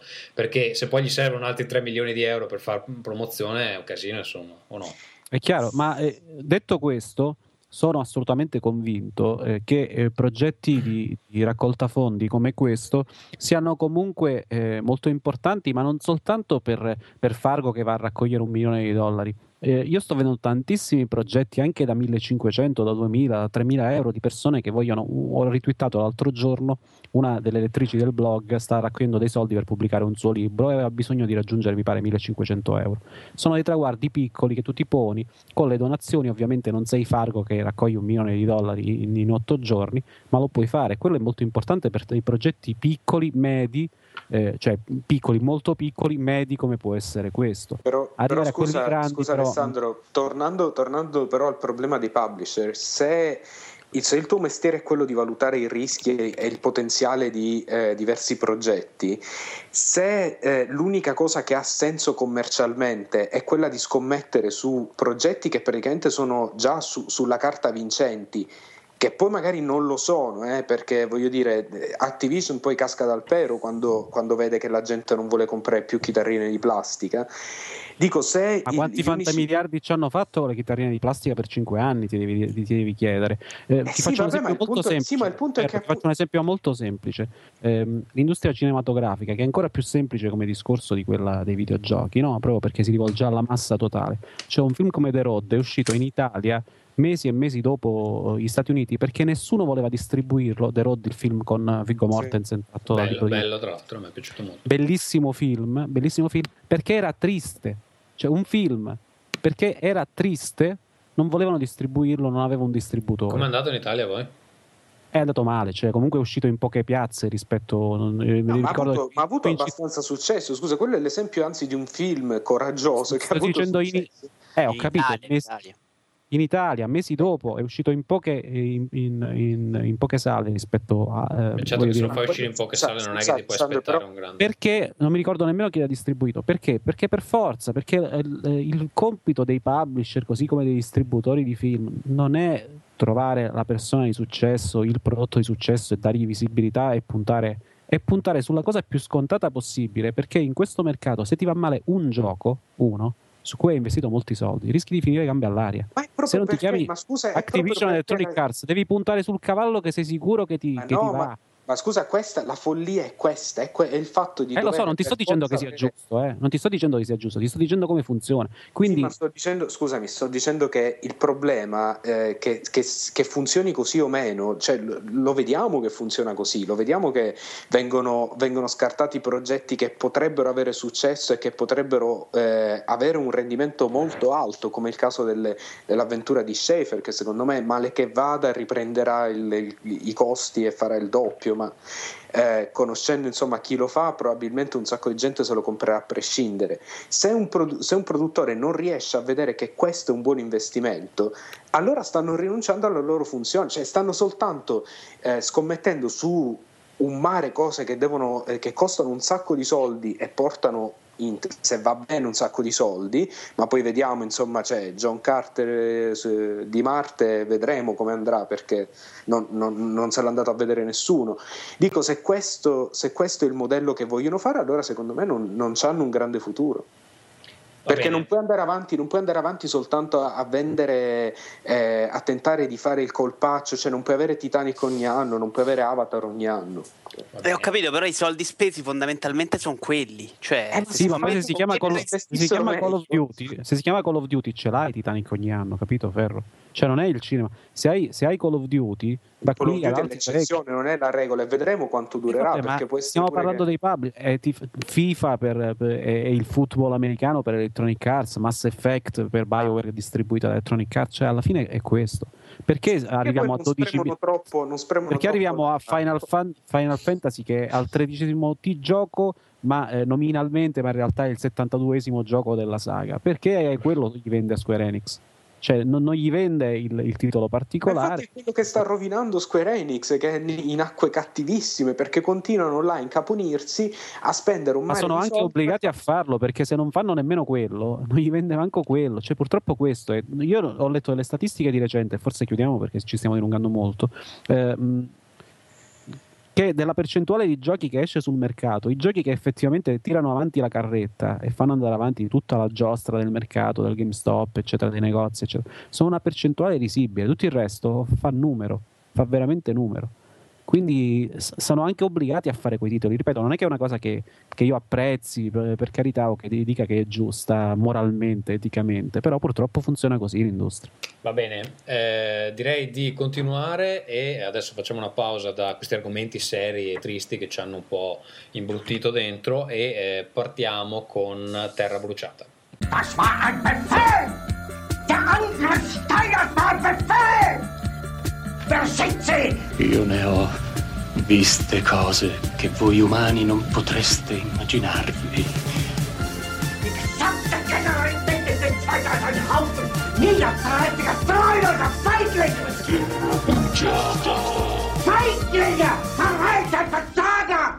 Dunque, eh, segnalato da un nostro Ah, scusa, la lettore, segnalato da un nostro lettore, Luca Buffoli, eh, vorrei leggervi eh, la biografia di Truce Baldazzi, cioè ehm, al eh, giorno d'oggi Matteo Baldazzi, un eh, credo rapper che io non conosco assolutamente. Eh, Michele lo conosce benissimo, vero Michele? Tu sei il suo amico guarda- d'infanzia. Assolutamente sì, no, no, ho visto dei video e ho sentito gente che è andata ai concerti a Parma. Ok, va bene. Vuoi, lui ha un sito, eh, vuoi leggere un po' la sua, la sua biografia? Che leggiamo un estratto perché è molto lungo. Esatto, allora, aspetta un attimo che recupero e mannaggia la pupazza. Serve che, Che bel con- momento con di ma- podcast Sì. Il mio vero nome è Matteo Baldazzi, nome d'arte Truce Baldazzi. Nato in Sri Lanka, Colombo, 1990. Da piccolo avevo grossi problemi infantili. Durante l'inizio delle scuole elementari e medie ci sono stati dei grossi problemi con gli insegnanti, virgolette mai chiuse, tra relazioni o confidenze che non mi capivano nel rapporto con i miei compagni essere stato diverso dagli altri. Alla virgolette scuola minorili, scuola, min- scuola minorile, chiuse virgolette, elementari e medie sono stato seguito da insegnanti di sostegno e lo svolgimento degli studi non è servito a niente per problemi infantili. L'aumento di problemi si è creato durante 2003-2004 nel servizio educativo domiciliare da due educatrici che non capivano i miei problemi. Il servizio educativo domiciliare era dai 10-14 anni. Mi sono rifiutato come mi hanno insegnato da sistemi di nervoso, d'odio e sofferenza che mi ha portato a prendere farmaci e calmanti. Durante la scuola media seconda e terza, gli insegnanti, non capendo i miei problemi, mi costringevano severamente a fare le cose che non volevo, trattandomi in modo diverso dagli altri con umiliazioni. Ok, una storia agghiacciante che noi adesso prendiamo in giro così, giusto perché siamo irriverenti. Amici, eh, andate a sentire il nostro rapper preferito con gra- grandi e grassi eh, problemi infantili. Ferruccio Infantili. si era... Si era, si era- E l'era moscia, c'è anche l'era moscia, si sa mai. Perfetto, un po' tutto. Ciao. Io mi dissocio da quanto avete appena fatto. eh, Eh, vabbè, eh, c'era segnalato il nostro eh, gentile ascoltatore Luca Bufoli, quindi Truccio Baldazzi vai a casa sua e riempilo di problemi infantili anche lui. Invece continuerei con... Io volevo dire che siete dei bulli di merda, ma va bene. Vabbè, scusa, la sua biografia, ce l'ha No, no, no, no, no, no, avanti, L'abbiamo prego. solo letta senza aggiungere nessun eh, parere di nessun tipo. Beh, hai ripetuto sette volte problemi infantili, adesso non è che puoi lavartene le mani e fare lo splendido. Insomma. Va bene. Gazzo Suga. Sono Allora. per Gazzo Suga in questo momento. Allora, eh, invece ehm, una, una compagnia con grossi problemi infantili è Capcom, che eh, ripetutamente nel corso degli anni ha pubblicato cose, eh, in genere confezioni di giochi, eh, ma anche giochi stessi che hanno- contengono errori grammaticali all'interno. Adesso un coltellino se la smetti di rompermi i coglioni mentre stiamo registrando con scri- scrivendo su, su Skype. allora, non disturbare. Va bene. Allora c'è questa immagine che è il, eh, il retro della confezione di ehm, Street Fighter eh, Cross Tekken che recita così. I migli- migliori lottatori dei più grandi giochi di fighting di sempre, finalmente insieme per l'esperienza definitiva di lotta a squadre. I migliori però, eh. E lottari. Ah, es- lottari. es- esatto, i migliori, i migliori lottari. dei più grandi giochi di fighting di sempre. Questo è eh, sull'edizione italiana di eh, Street Fighter Cross Tekken. Poi Beh, era non ci successo- stanno più neanche provando, ragazzi. Esatto, era successo recentemente, recentemente che sulla ehm, eh, costa del- della confezione di Resident Evil, quello per 3DS, Revelations. Revelation, c'era invece scritto cosa? Eh, Ah, eh, Revelation, vabbè. Rele- relevation. sì, una roba del genere. E insomma, Ricordiamo anche la copertina di Okami con il logo di IGN, eh? Esatto, eh, rippata da IGN con l'immagine, con la- la- lo stampo, con il watermark. il sì, watermark di, di IGN. Perché insomma, le, copertine, le copertine di Capcom le fa il presidentissimo e, e nessuno c'ha il coraggio di fargli notare gli errori. E così, insomma, grande, grande Capcom. Uh, poi eh, siamo sempre andati su Yahoo Answer a cercare un po' la, la risposta all'origine dell'universo. Vito, vuoi leggere questo ragazzo che chiede di Xbox 720 e qualcuno che gli risponde?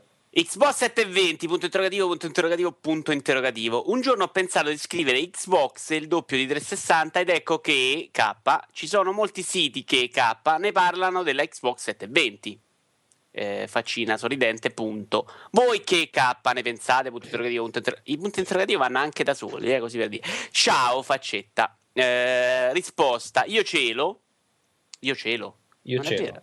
Tipo, Io cielo, che sarebbe tipo io ce l'ho, e lo so che è bellissimo. che con la K. 4 che sempre con la K 4 punti esclamativi. Scusa mi vuoi fare un favore? Mi servono solo 10 punti puoi darmi? E io se vuoi posso essere il tuo fan. Pun- 4 puntini C'è, c'è tutto un Grazie. sistema, c'è tutta una fauna che gira su Yahoo Answer, ragazzi, che fa Davvero. paura. È un sottobosco però, dell'internet. però pieno io di voglio dirti ragazzini che quando mi serve qualche cosa metto la domanda su Google ed esce una fottuta risposta di Yahoo Answer in qualche modo quindi la sua utilità ce l'ha Va bene. Eh, perché hanno SEO buoni, evidentemente. Alessandro, vuoi leggere la prossima?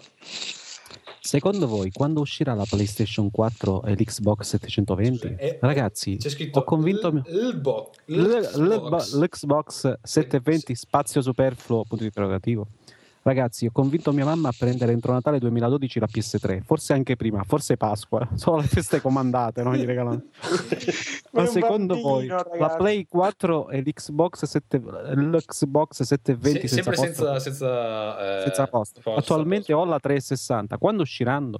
Considerando che si parla di tecnologia talmente avanzata che oserei definire aliena, è pazzesco. Andate a vedere. Andate a vedere cosa. So. Ma secondo voi, quando usciranno, poi parte il caps look, conviene ancora aspettare per due o tre anni oppure comprare la PS3 e cambiarla? Ho paura che l'uscita di questi due mostri elettronici potrebbe avvenire prematuramente e trovarmi in mano una Play 3 su- sulla cui non produrranno più giochi. Oddio. Secondo voi? La cosa bellissima è che lui non ha paura che escano adesso PlayStation 4 e 720, non scrive tipo se a Natale escono rimangono fregato, che avrebbe pure senso, pur nella sua natura sgrammaticata di analfabeta, avrebbe senso la domanda che pone. No, lui dice ancora aspettare due o tre anni perché ha paura che escano tra due o tre anni. Vabbè, lui ha aspettato il 2012 per comprare la PlayStation 3 perché altrimenti Aspetta, si trova Natale Siete 2012, veramente dei aspettare bulli, ragazzi. È chiaramente un bambino, è su. Che Eh, persone male che siete. Eh, tu daresti in mano a un bambino della tecnologia aliena, io no.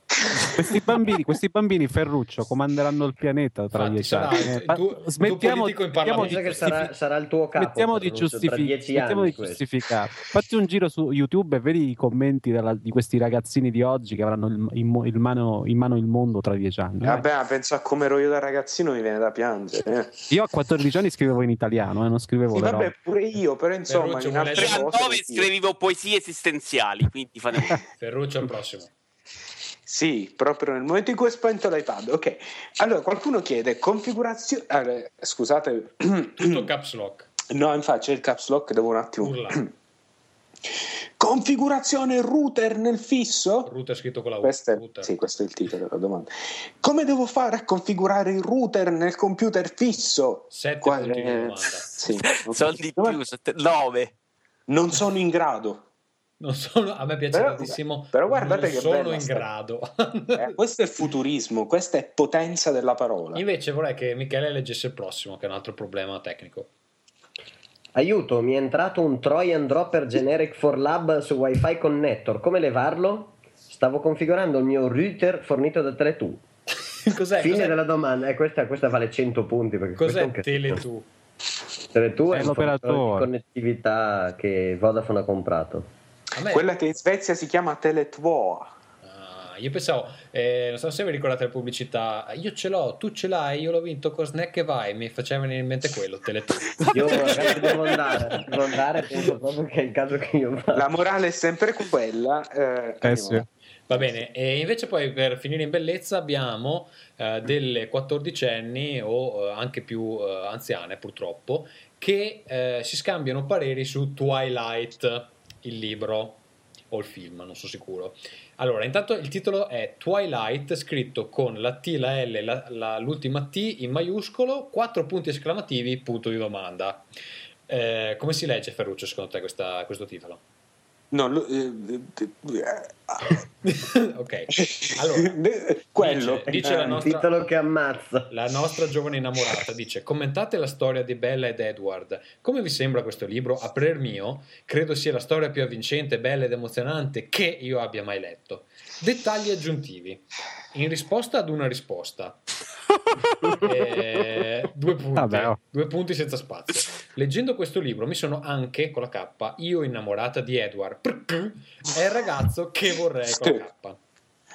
Ma, non- ma come ci sa fare con una ragazza? Punto di domanda, punto di domanda, cioè è perfetto. Comunque, mm, credo purtroppo né che esista uno così che esistano i vampiri in generale. Almeno Non lo crede, eh, non si sa. Che forse non esistono. almeno fino a quando non ne incontrerò uno. Punto esclamativo. Quattro anni fa, ah dimenticavo. Sto leggendo New Moon, ma non mi piace come il primo. Diciamo che in generale sono sempre più belli i primi delle trilogie e poi non mi piace che Edward se n'è andato. Ah ah, che cosa stupida affezionarsi così tanto ad un libro. Credo che rileggerò Twilight subito. Intanto bisogna Non hai detto la cosa più bella, Tommaso, che invece di usare un punto o tre punti ne mette due. Due. Dopo, ogni, dopo ogni frase, nel dubbio, Eh, usa per- solo due Per punti. chiudere proprio la... Tra l'altro non c'è mai la maiuscola dopo i due punti. Però vabbè. Però scusate, possiamo aprire un, un breve di- dibattito sul fatto che queste ragazzine stanno qua a bagnarsi per un vampiro di 400 anni che va a disturbare le quindicenni? Quando Cioè, invece questa è la dovrebbero darla storia, a ragazzi. Mm. Ragazzi, sono brutte Attenzione. cose. Sì. È ba- È buon compagno dire vent'anni che- dopo. Io so che lavoro fa questa ragazza. Che lavoro fa? Scrive le etichette dei bagni che ci sono mm, sui treni per andare in Austria. Tirare l'acqua solo dopo che, che vesto coperchio est chiusato, c'era scritto. Quindi penso che questa ragazza faccia questo lavoro. Io ti saluto, ti ringrazio per il lavoro bellissimo che fai, ti chiedo di imparare l'italiano. però, sarà austriaca anche lei. Va bene, eh, amici da casa, direi che è ora di passare ai giochi che stiamo Ma giocando. spieghiamoci qualche lettera, così non ce ne facciamo 22 alla fine. Perdonami, Tommaso. Eh beh, ti perdono, però no, perché. Le sigle vanno nel punto giusto. Partiamo Madonna, dai giochi che stiamo sigle. giocando.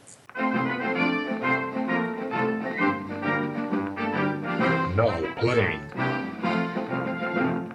Vedi l'ingegnere che bella vita, eh? Allora, eh, Michele ci ha lasciato perché eh, una, sostanza, una, una sostanza radioattiva si è infiltrata nella sala server eh, dove lavora. Purtroppo qualcosa è esploso, è dovuto tornare al lavoro. Questo alle nove e mezza di sera. Cari amici a casa, vedete? Questo è quello che ci ha raccontato, quantomeno. Ovviamente nessuno di noi gli ha creduto. Vabbè, eh, magari appunto la sua amica austriaca l'ha chiamato. Ah. Lui adesso sta prendendo un treno. Vieni in Austria, che Prendendo è partito subito. un treno con i bagni sgrammaticati. Eh, noi invece continuiamo la nostra disamina sull'universo con i giochi che stiamo giocando. Vito, perché non parti te? E parto io, partirei dicendo due parole su Resident Evil Relations, di cui aveva parlato abbastanza bene il dottor Maratta nello scorso mese, e che invece secondo me è una cagata pazzesca. Perché Ah. si gioca, santo Dio, niente di particolare, però è proprio strutturato come piccoli livellini in cui spari a tre mostriciattoli su un corridoio linearissimo, insomma. Cioè, boh. Ho visto Resident Evil peggiori, siamo d'accordo, ma non, insomma, non ci ho trovato proprio nulla portato. meritevole. E tecnicamente almeno è bello. Tecnicamente sì, no, eh, volevo il parere di Alessandro, che credo sia morto nel frattempo. No, no, mi sentite? Sì, Eh, sì. Ah, sì. Ah. sì, è un gioco un Resident Evil portatile. L'altra volta non ho detto che è un Resident Evil bellissimo, ho detto che come capitolo, considerato come capitolo vero e proprio della saga, era un gioco un po' me. E che considerato come gioco portatile su una console come il 3DS, secondo me era carino. È, è molto No. lineare. Ci sono dei- alcuni lineare, momenti me, carini. La telecamera con quello schermino era un dito in culo, cioè non mi sono divertito a sparare. Eh, sì, là devi. non so che settaggi hai scelto tu. Per quello che mi hai detto te sulla spalla. Ah, ok, quindi non posso tirare fuori questa, questa scusa per, No, per dire che io ho frega- gioca- giocato. Me la, sono, me la sono bruciata, porca puttana. Eh, guarda, io, io l'ho trovato carino. C'ho dei momenti tipo quando ti trascinavi il compagno ferito, quelle cose tristissime da, da film di Chuck Norris, che- oppure che le fasi in cui nuoti ne- nella cosa in, in trovate base dalle acque. Ah sì, per un gioco portatile sì, cioè io un gioco portatile così non l'avevo mai visto, soprattutto No. voglio, voglio dire, i problemi del gioco secondo me erano ben altri, cioè che il sistema di controllo anche con il giga crocchio era un attimo un pallone nel culo, questo sì, questo sì, sicuramente. Va bene, questo è quanto quello che eh, si può dire eh, per quanto riguarda Resident Evil. Eh, Ferruccio, ci fai Journey? Sì, possiamo cominciare da Journey, che è un eh, gioco gioco americano. Eh, No, infatti è un gioco Eh, americano. vabbè, allora adesso, solo Eh. perché sono stato tratto in inganno da questo muso giallo. Che... Ah, mamma mia, mamma mia. È un bullo razzista questo. L'ho ragazzi. comprato, Voi- l'ho comprato ieri e finito in serata. Pensa a te quanto- quanti soldi gli do a That Game Company. Eh, è per- ed, è, ed è per me un, un gran gioco. Sì, Eh. Più bello di Flowers, mi è piaciuto di più. più bello di Flower. ehm, è, è un gioco che ha che c'ha un'anima, è un, è un grandissimo, non lo so, è un'esperienza, no- non vorrei parlare troppo in realtà di che cosa si fa nel gioco. Che, Perché che è la, che è la me- parte che non ha capito nessuno, perché sostanzialmente non c'è molto da fare, ma quello che c'è vale la pena vederlo. Sì, credo. Eh, molto generalmente si può dire che c'è questa figura, non si capisce se è un uomo, una donna, un, un- un Nomo, una donna, Nomo, ok. Esatto, ehm, ammantata, questa figura ammantata che gira per questo deserto e in questo deserto ci sono delle varie strutture con cui lui può interagire e interagendo succedono delle cose all'ambiente, diciamo così. Sì, diciamo che un po', c'ha un po' qualcosa del, del platform, ehm, in- nel senso che i, i- i puzzle sono praticamente tutti ambientali ehm, e vanno affrontati spesso con questa specie di salto eh, volo, no?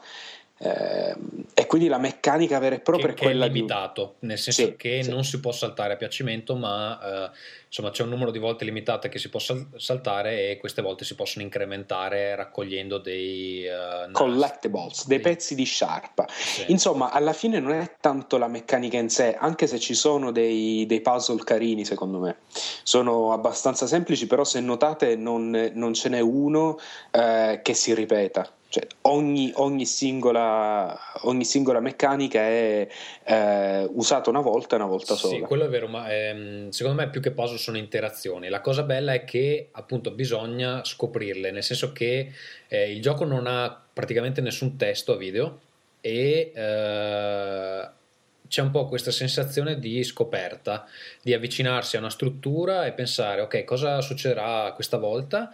Il fatto che il gioco duri due ore eh, dà modo a That Game Company di avere soluzioni diverse per ogni interazione, quindi non ci sono cose che si ripetono e secondo me questa è la parte migliore del gioco. È una cosa che si vede molto raramente nei giochi attuali dove comunque se devi riempire 8 ore o 20 ore o 200 ore per forza di cose eh, le meccaniche vanno a Sì, ripetersi. infatti c'è, c'è questa cosa, c'è questo fatto di dover sempre per forza riempire i giochi all'inverosimile, no? il, il fatto di dover per forza sempre prendere una meccanica e ripeterla tante di quelle volte che ti rompi i coglioni, perché deve essere poi declinata in tutte le possibili forme. E invece qua hanno fatto una scelta interessante e secondo me funziona, cioè secondo me è proprio un, un gran bel gioco anche da piacevole da giocare e il fatto che sia eh, che duri due ore non toglie assolutamente nulla, anzi.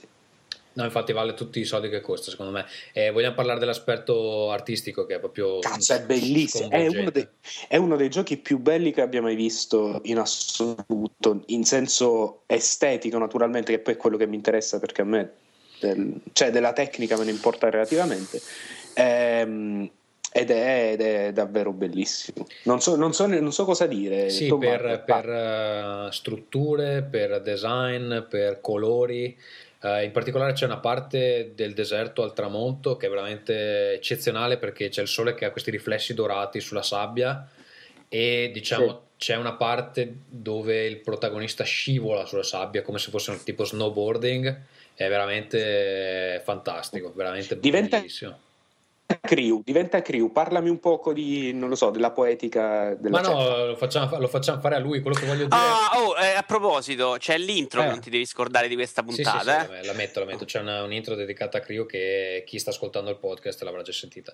Ehm, Ah, è vero. cosa dire? Che eh, per me il gioco più bello artisticamente parlando prima di questo era El Shaddai, che non si è cagato nessuno, però aveva delle soluzioni artistiche molto molto belle.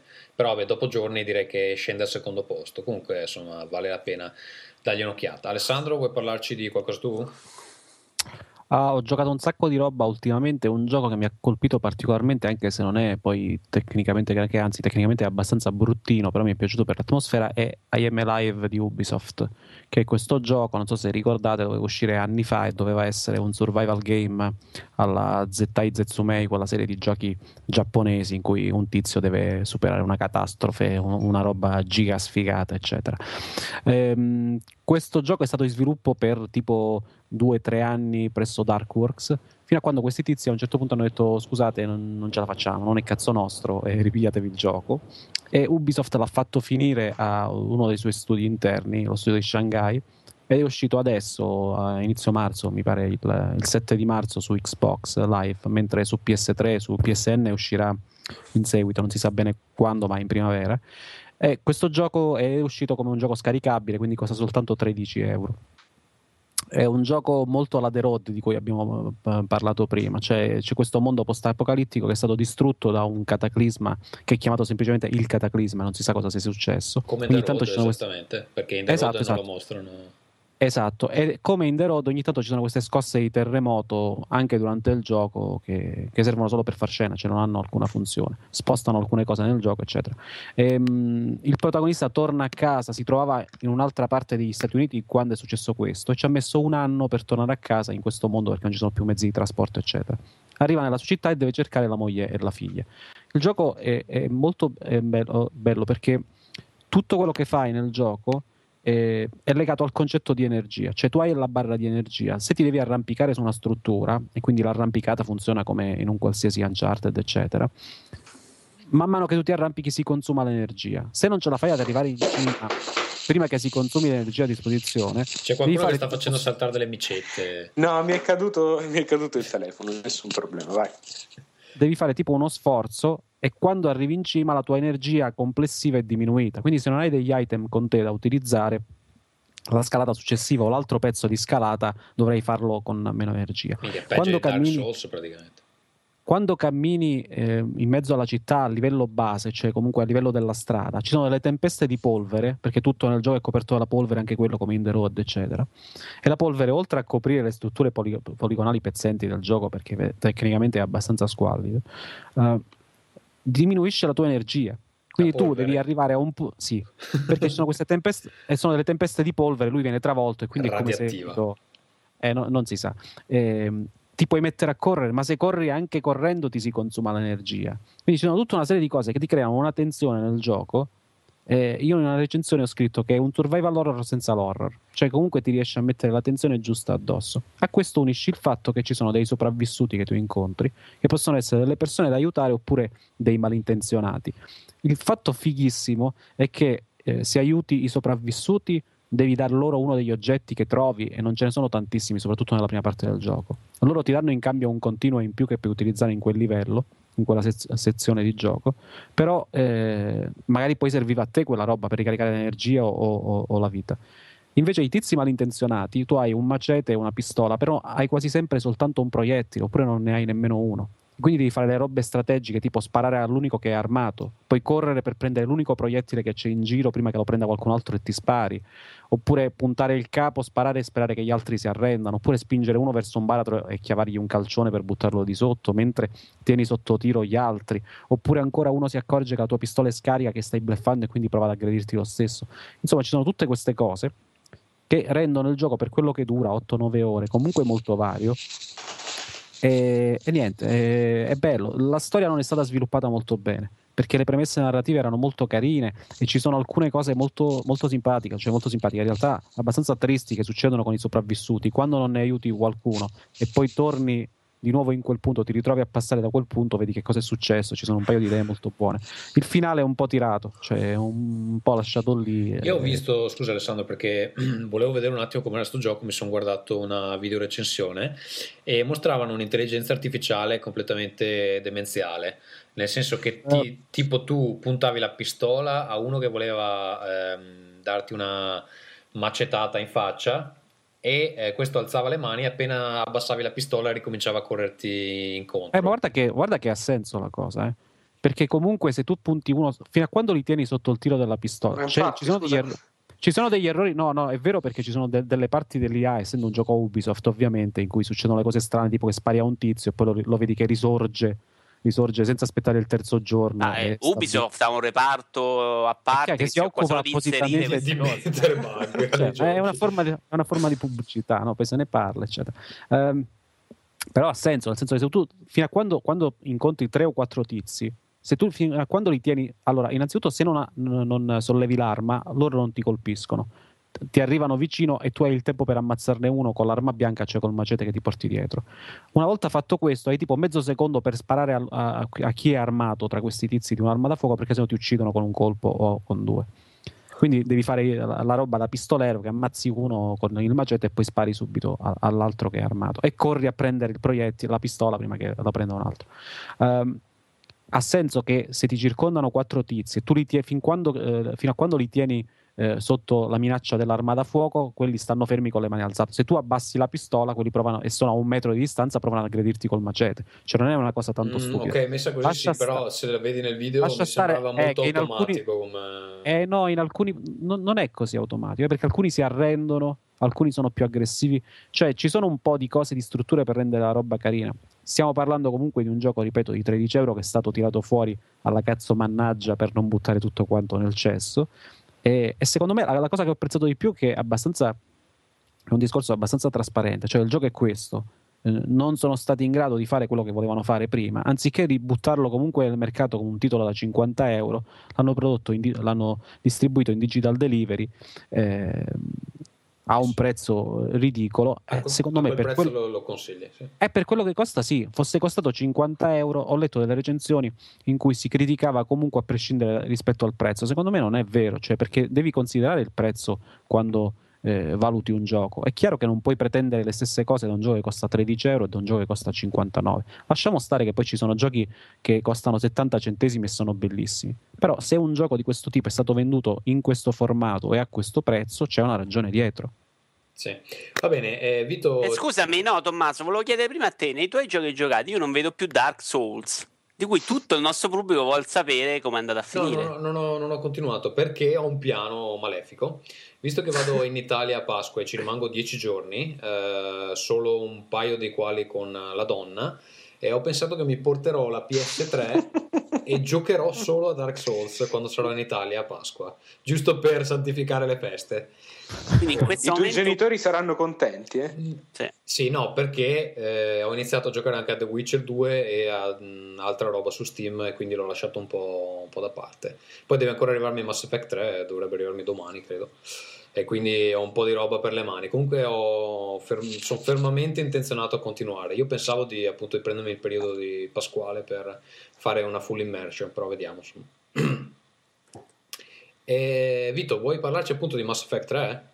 Visto- Parliamo di Mass Effect 3. Eh, cioè, era un po' in inglese, perché io so, vede questa pronuncia un po' inglese. Dan Peterson. Ok. Devo dire, devo dire, grossi miglioramenti rispetto al 2 dal punto di vista della trama, fondamentalmente. Ora le missioni sono tutte incentrate su questa storia, sono a 10-12 ore, non l'ho finito, eh, su questa trama principale. eh, le secondarie sono comunque ben articolate. eh, le secondarie inutili sono insopportabili, che sono adesso legate alla ricerca dei pianeti. Praticamente nella cittadella tu eh, passi vicino a delle persone che parlano e lui automaticamente ti inserisce una missione nel diario Beh. che non aggiornerà nel momento in cui avrai trovato il materiale che cerca e durante la ricerca dei pianeti tu trovi degli oggetti che servono a quelle missioni e quindi tu vai in giro ad ad origliare i discorsi della gente e quando poi cliccarci sopra ci clicchi e se c'è l'oggetto prendi la missione senza ricordarti mai di quello che è successo. Alessandro confermi? Sì, però c'è, nella cittadella c'è anche la Jessica Jobot di IGN in versione poligonale che da sola vale il giro che ti ci vai a fare, no? Scusa, cos'è Non che mi, dire che non, la- non mi dire che non l'hai notata. Non so di cosa tu stia parlando. Quando arrivi nella cittadella la prima volta, incontri questa giornalista che viene a romperti i coglioni per- con delle domande per E un'intervista. c'era anche nel 2, come al solito. No, no, quella è la riproduzione poligonale della famosa giornalista di IGN Jessica Jobot. Giornalista?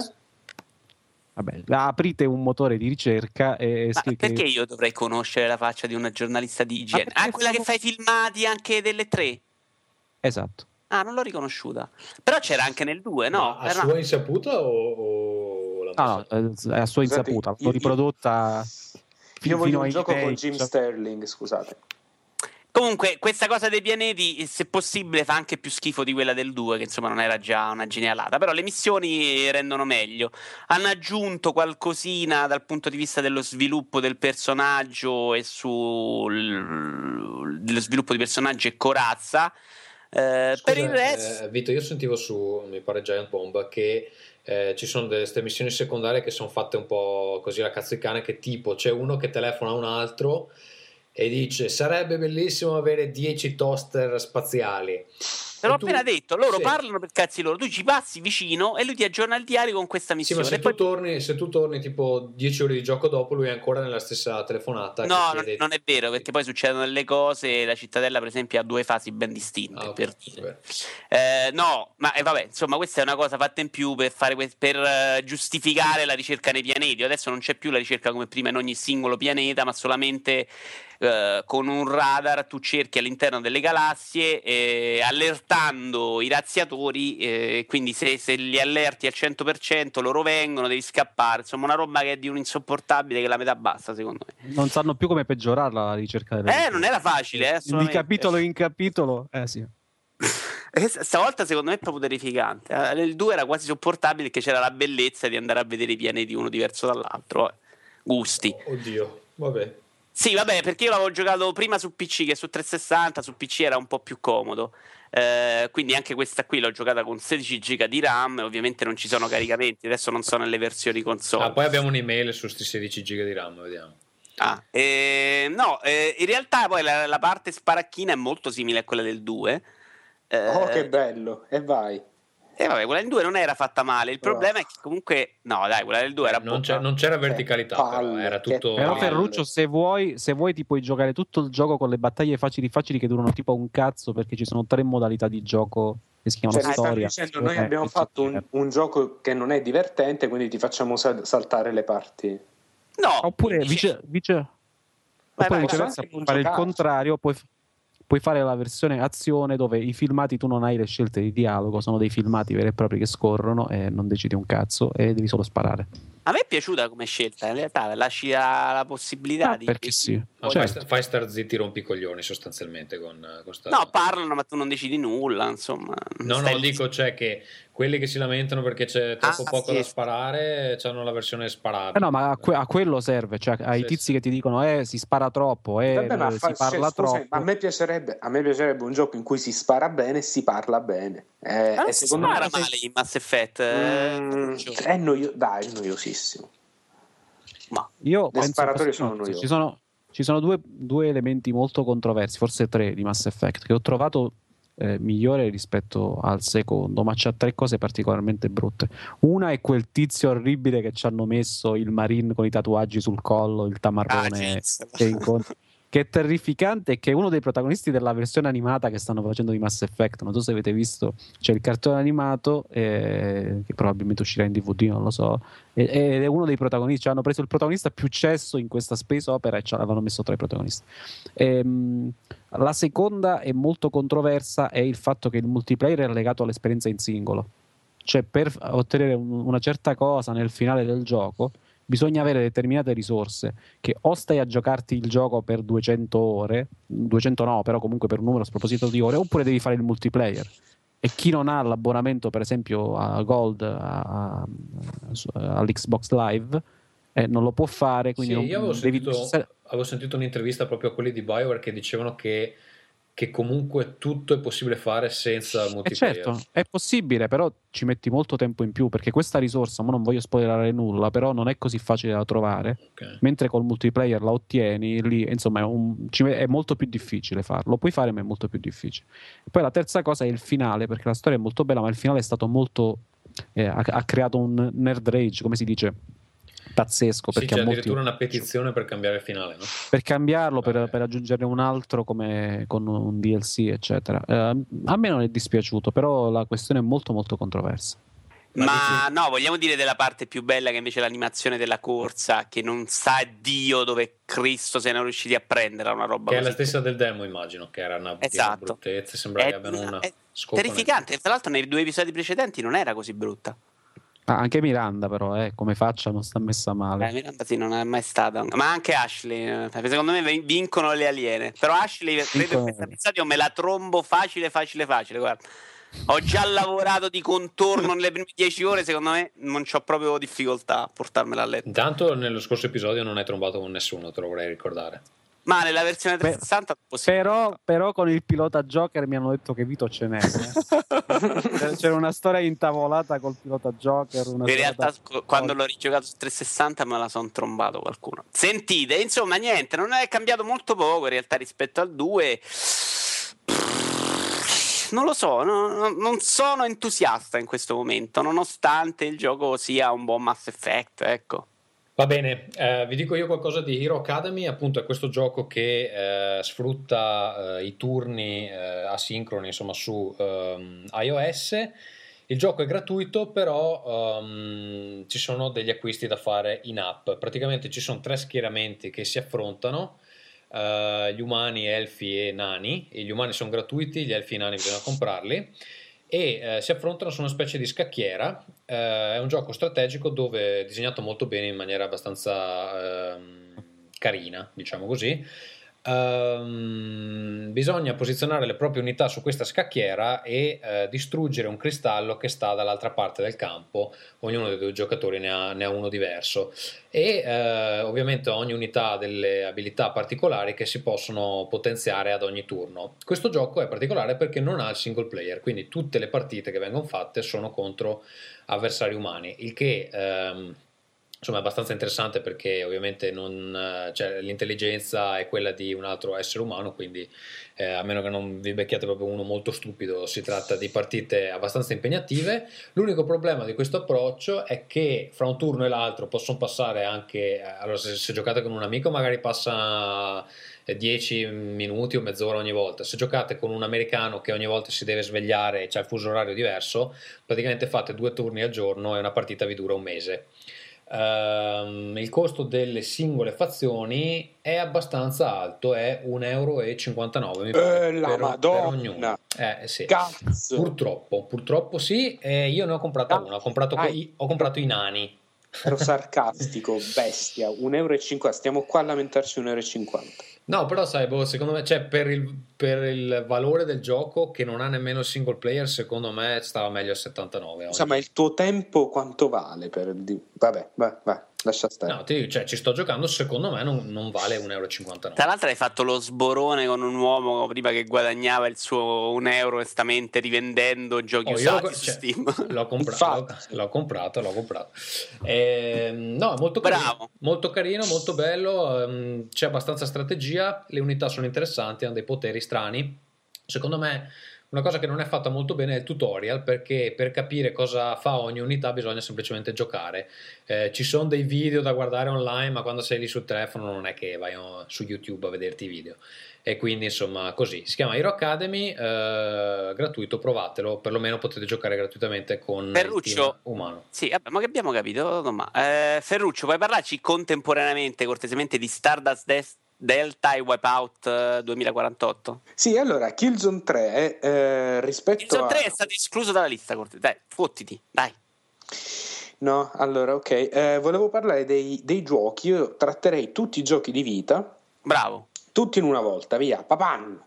Allora, partiamo da Wipeout 2048, che mi sta piacendomi abbastanza perché ehm, c'ha questa, questa cosa che io, io ho giocato un bel po' al. eh, come si chiama? Ehm, eh, Pure? No, come si chiama? Quello per PS3. Eh, Wipeout Eh, HD. HD, sì, eh, avevo giocato a quello e ai due episodi per PSP e mi erano piaciucchiati tutti, però questo secondo me c'ha a livello di, ehm, di mm, campagna, eh, secondo me funziona meglio. Perché le, le partite sono, cioè, non lo so, mi sembra che si vada più veloci fin dall'inizio, sia un pochino più difficile rispetto a, ehm, a quelli precedenti, o meglio che l'impennata di difficoltà avviene un pochino, un pochino prima. Ehm, e il problema per me di Wipeout HD era che veramente non decollava mai, cazzo, ci si metteva veramente tanto prima di cominciare a correre sul serio. Ehm, ed è bello, cioè, graficamente è fantastico. Eh, e nulla, non sapevo che, che mi sarebbe piaciuto giocare a un altro Wipeout. Dopodiché, non so se a voi è piaciuto, eh, voi ci avete giocato. Alessandro ci ha giocato. Io l'ho finito e mi è piaciuto molto. Mi è piaciuto molto, scorre veloce, le musiche sono fighe, c'è tutto quello che. L'emozione non c'è più da tanti anni di Wipeout, però il gioco almeno è bello.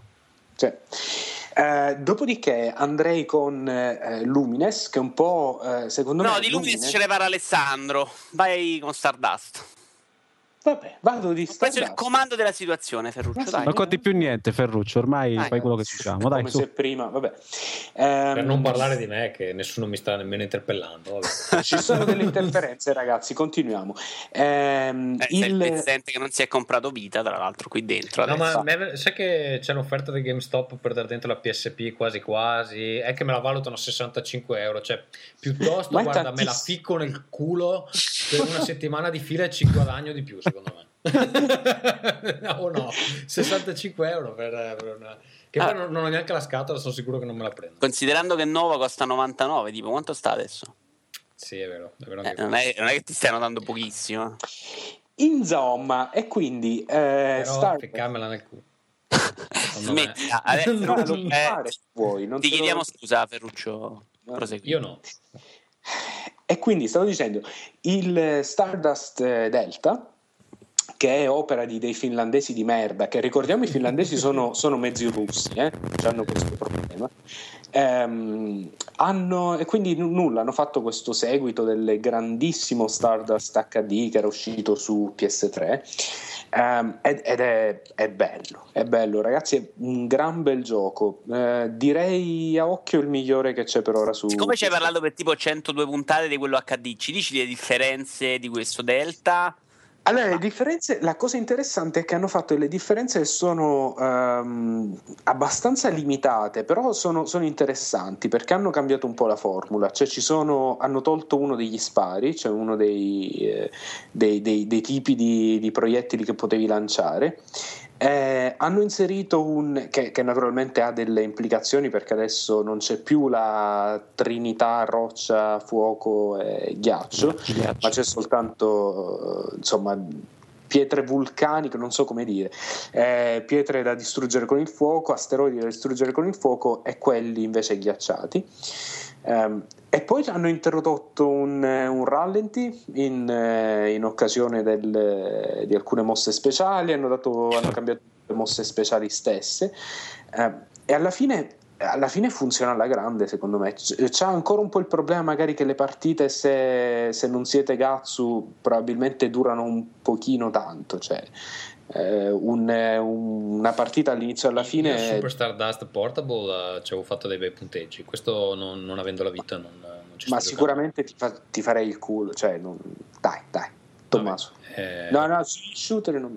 e insomma e quindi Eh, lancia la sfida. Ma... eh, ma io lancio la sfida apertamente a- Solo perché ha perso la sfida di Cristo. tweet, tweet. E Alessandro, ti si sente come se fossi su Sigma 9. Eh, e andiamo con il prossimo gioco. Cosa dite? Che qua ci stiamo prolungando, stiamo diventando. Ma neanche tanto, No, stiamo andando scusa, abbastanza scusa. veloci. Eh. Fa- fa- facciamo, finiamo l'argomento vita. Ah, quindi, sì. Super Stardust, bellissimo, bra- bello, bello, bello, compratelo che non costa un cazzo. Ehm, dopodiché, però, la vera sorpresa è stata Tales of Mutant Blob Tactics. Fatemi vedere un attimo il titolo. Aspetta, si, chia- si chiama, si chiama, amici, Mutant, Mutant Blob Attacks. Ed è un giochino, secondo me, che dimostra come eh, la- mh, le console portatili abbiano senso di esistere anche in un mondo in cui esistono i cellulari con i loro giochini de merda. Perché questo è un gioco che eh, teoricamente si poteva fare pure su cellulare, cioè una specie, immaginatevi una specie di locoroco un po' ehm, mischiato a Katamari, in cui dovete fare ruotare sta, sto blob, questa palla, e, e man mano che si mangia le cose, ingloba le cose, diventa più grosso.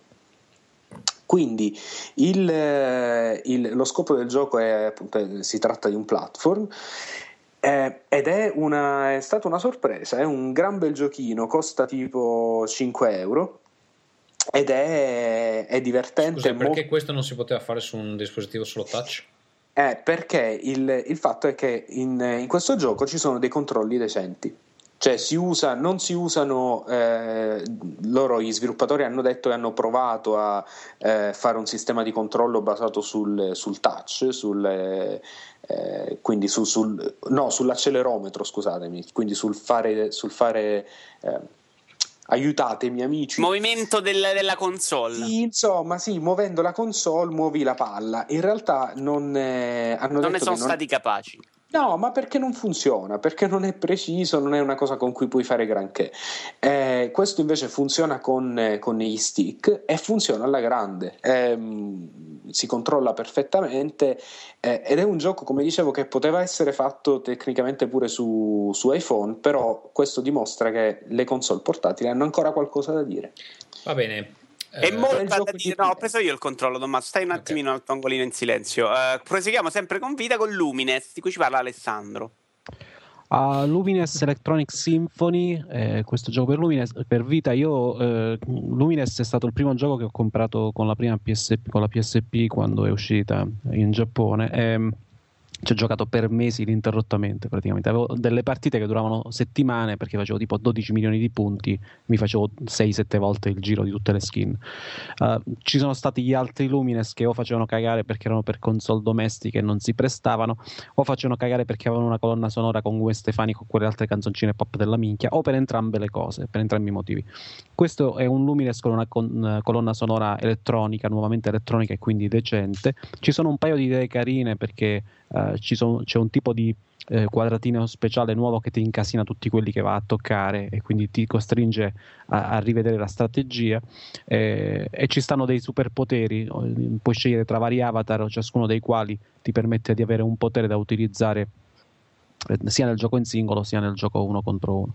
Cosa eh, io non ho scoperto, in realtà me l'hai spiegata te su Eh sì, devi toccare, devi toccare, quel simbolino e ti dà la possibilità di avere o un blocco di quelli che ti eliminano tutti i, i quadratini dello stesso colore, oppure di rallentare la caduta dei blocchi, insomma, dei poteri di questo Sì, tipo. ma dillo come si ricarica questa, questo potere. Si ricarica, si ricarica una volta che hai fatto un tot di combo toccando ripetutamente il touchpad posteriore. Quindi devi Mamma stare là mentre stai lì a, a cercare di, di, incastrare bene i pezzi per non fare casini, eccetera. Devi tamburellare la parte eh, posteriore de- della console, il touchpad posteriore, per far caricare la percentuale. Posso insomma. dire che è la più grande minchiata che ho visto di recente gio- nel mondo dei videogiochi? Eh sì, non sei obbligato a farlo, nel senso che puoi anche non farlo. Vabbè, e, vabbè. e, niente, però. Vabbè. Eh, no, no, si ricarica da solo, cioè, comunque ci mette più tempo, sì, però se vuoi farlo devi stare effettivamente a martellare. E la colonna sonora è molto figa perché ci hanno messo i Chemical Brothers, ci hanno messo comunque roba elettronica, ci stanno, c'è un una versione, eh, come si dice, un remix di una canzone degli Everything, Everything But the Girl che si chiama tipo Future of the Future della prima. Eh, ci stanno un paio di cazzate perché c'è tipo la canzone di Safri Duo, quella del Bongo Song, non mi ricordo come si chiama, che è una roba insopportabile, una roba particolarmente trash, però nel complesso, nel complesso, visto che è uno degli aspetti più importanti del gioco. È... Peccato non ci sia un vero multiplayer online, o sbaglio? Non c'è il vero multiplayer online. Eh, non è l'unica cosa che manca, perché mancano anche alcune modalità che c'erano in passato, erano, alcune erano molto carine, come quella puzzle che c'era nel primo o nel secondo Lumines, non mi ricordo. Quindi hanno tolto della roba per inserire. Sì. Del... E, e, fra l'altro il gioco principale, diciamolo che è cioè, tu, io non lo so, tu l'hai detto come una cosa positiva, per me è stato sempre il grosso limite di Lumines e in questo caso lo è ancora di più, è il fatto che una partita dura eh, un, un, miliardo di anni. Allora, in parte eh. hai ragione Ferruccio, perché eh. anche a me durano molto, ma in realtà... Se vuoi fare i punti però devi andare veloce. Le partite non durano, fai gli stessi punti in un quarto del tempo. Esatto, esatto. E l'ho scoperto con la versione 360, dove che dovevi dare gli obiettivi... No, no, è molto semplice Ferruccio, perché... Scusa, ti ho interrotto Vito, vai. No, no, vai, vai, spiega, spiega. Ma perché eh, siccome il gioco funziona, non devi semplicemente eliminare i blocchi, cadono i blocchi, tu sì. devi, devi, inanellare più combo possibili durante il battito, cioè il, il passaggio del, sì. del, coso che sì. misura il tempo. Per farlo, cioè per incastrare molte cose al volo contemporaneamente, devi buttare giù i pezzi a grande velocità. Se lo fai aumenta esponenzialmente il rischio, ma aumenta anche proporzionatamente il punteggio che vai a ottenere. E, e quindi praticamente Vai giocando, su YouTube e cerca di una partita della Madonna di Lumines. Puoi giocare o in modo molto lento e andare avanti per vedere le varie skin, eccetera, e sbloccare i trofei del gioco che ci sono in questo caso, semplicemente per l'esperienza di gioco, eccetera. Se vuoi fare un punteggio eh, consistente, cioè, eh, interessante, devi giocare molto velocemente e le partite durano molto di meno. No, ma perché vatti a vedere prima. un video su YouTube, vedi perché che è un altro prima. gioco proprio. Sì. Perché sì, muori prima. Ma io ci gioco abbastanza, cioè rischio abbastanza, infatti non l'ho finito da, cioè non, questo ancora non l'ho finito, ehm, cioè non ho visto tutte le skin, ma in ogni caso questa, questa, cosa che le partite durano 40 minuti per me è un po'... Ah, tu parli eh. di 40 minuti la lunghezza, io veramente sto sulle 3 ore minimo. Sì, anche 4-5 ore. Raga, 3 ore, 4-5 ore, ma io vi dico soltanto, non si può salvare. Vi dico eh, cioè. soltanto che il primo Lumines, no, non si può salvare. Il primo Lumines eh, iniziai a giocarlo. Ho comprato la console in Giappone, stavo tornando e mi ero talmente affissato a giocare la sera che mi sono fatto metà viaggio di ritorno, tipo 7 ore a giocare un'unica partita di Lumines ininterrotta. Eh, perché no, secondo me è parte cioè, del, del, gioco. È così. roba che ti è... finisce la batteria della PSP prima che finisci la partita. No, ma, cioè, sì, ma è perché... troppo facile, o comunque non è. Non lo so. È facile se non fai punti, Ferruccio. Se fai la, tu la, la, la modalità esplorativa in cui ti metti lì e non rischi quando sta arrivando la barra, allora sì, non muori. Sì, ma, Ma se 40 giochi come Cristo comanda, essere. diventa un gioco impossibile. Ma Tetris dopo 40 minuti non ce, cioè, ma non ce la fai, sei una, A un parte- fai A 40 parte che eh, Tommaso, a Tommaso ha dimostrato il contrario, almeno la versione DS ha dovuto Però- abbandonare al livello 100 dopo 92 ore per disperazione. Sì, è vero, Ho Victor, una, bravo, soluzione, ho una soluzione per Ferruccio, perché c'è quell'altra modalità che si chiama, non mi ricordo come. Retard. che ci- No, è il, è il contrario, la modalità è molto difficile. Ci sono 5 livelli di difficoltà progressivi, tipo rank, una cosa del genere, e, e devi giocarli. ehm, giocandone uno sblocchi ovviamente il successivo. Quando già arrivi al secondo o al terzo, parte a una tale velocità che se duri 5 minuti lì già sei in gamba. Quindi prova a giocare quello direttamente. Ah, un punto di contatto fra queste due cose non ci Vabbè, no, è lo stesso gioco, è lo stesso gioco semplicemente fatto per una fruizione veloce, cioè per fare le partite in modo molto veloce. Provaci. Eh, Invece parliamo adesso dell'ultimo gioco, eh, gioco vita di, questo, di questa puntata di Rinca che è Escape Plan, un gioco di si è parlato molto bene in realtà, dalla, dalla critica un po' divisa, però i giocatori se ne sono rimasti molto entusiasti perché è un gioco in bianco e nero e fa molto figo, eh, con uno stile delizioso ed è un Molto, gioco molto Tim Burton, no? Come stile. Molto Tim Burton, esatto, bravo, bravo. Con questi due personaggi, lo smilzo piccolino e il ciccione grassone, e sfrutta veramente bene tutte le caratteristiche di PlayStation Vita, compreso il touchscreen posteriore, cioè dove veramente bene sta per eh, lo usa in modo sopportabile, eh, touchscreen e anche l'accelerometro. Praticamente ci sono questi- queste schermate in cui devi far uscire i due personaggi nel miglior numero di tocchi possibili. Eh, simpatico, non, dif- non estremamente difficile, abbastanza ingegnoso ogni quadro, eh, riempito da filmatini ben realizzati. A me ha divertito dall'inizio alla fine, non, non mi ha fatto cervellare troppo a lungo sul livello e ci sono stati del- dei- degli enigmi in cui bisogna stare con sette dita sopra a PS sì, eh, che è molto divertente, simpatica come idea, insomma. La, Magari- cosa basta- c'ha la cosa bastarda che in- negli enigmi in cui devi toccare il, eh, il touchpad posteriore, siccome lui ti conta le volte in cui tocchi e devi farlo, come dicevi, nel minor numero di tocchi possibile, è difficile beccare il punto giusto non vedendolo perché devi toccare da dietro, quindi stai lì a bestemmiare perché devi ripetere. Guarda, io li ho fatti senza preoccuparmi del minor, tocco pos- minor numero di tocchi possibili. E C- sono ci andato avrò io, le, ci avrò io le dita grosse, che ti devo dire. No, no, nel senso che io non mi sono preoccupato di fare tanti tocchi, ecco, ne Ah, ho fatti ok, ok. tanti e pazienza. Però, sì, no, perché quella cosa secondo me uscivo pazzo. Però è stato, l'ho trovato ugualmente simpatico. Ok, posso dire qualcosa io di Vessel che non parlo? Vai? Zoro, vai. Va bene, allora Vessel, gioco per ehm, PC per il momento, dovrebbe uscire anche per 360 PSN, eh, però le date non sono ancora state fissate, credo.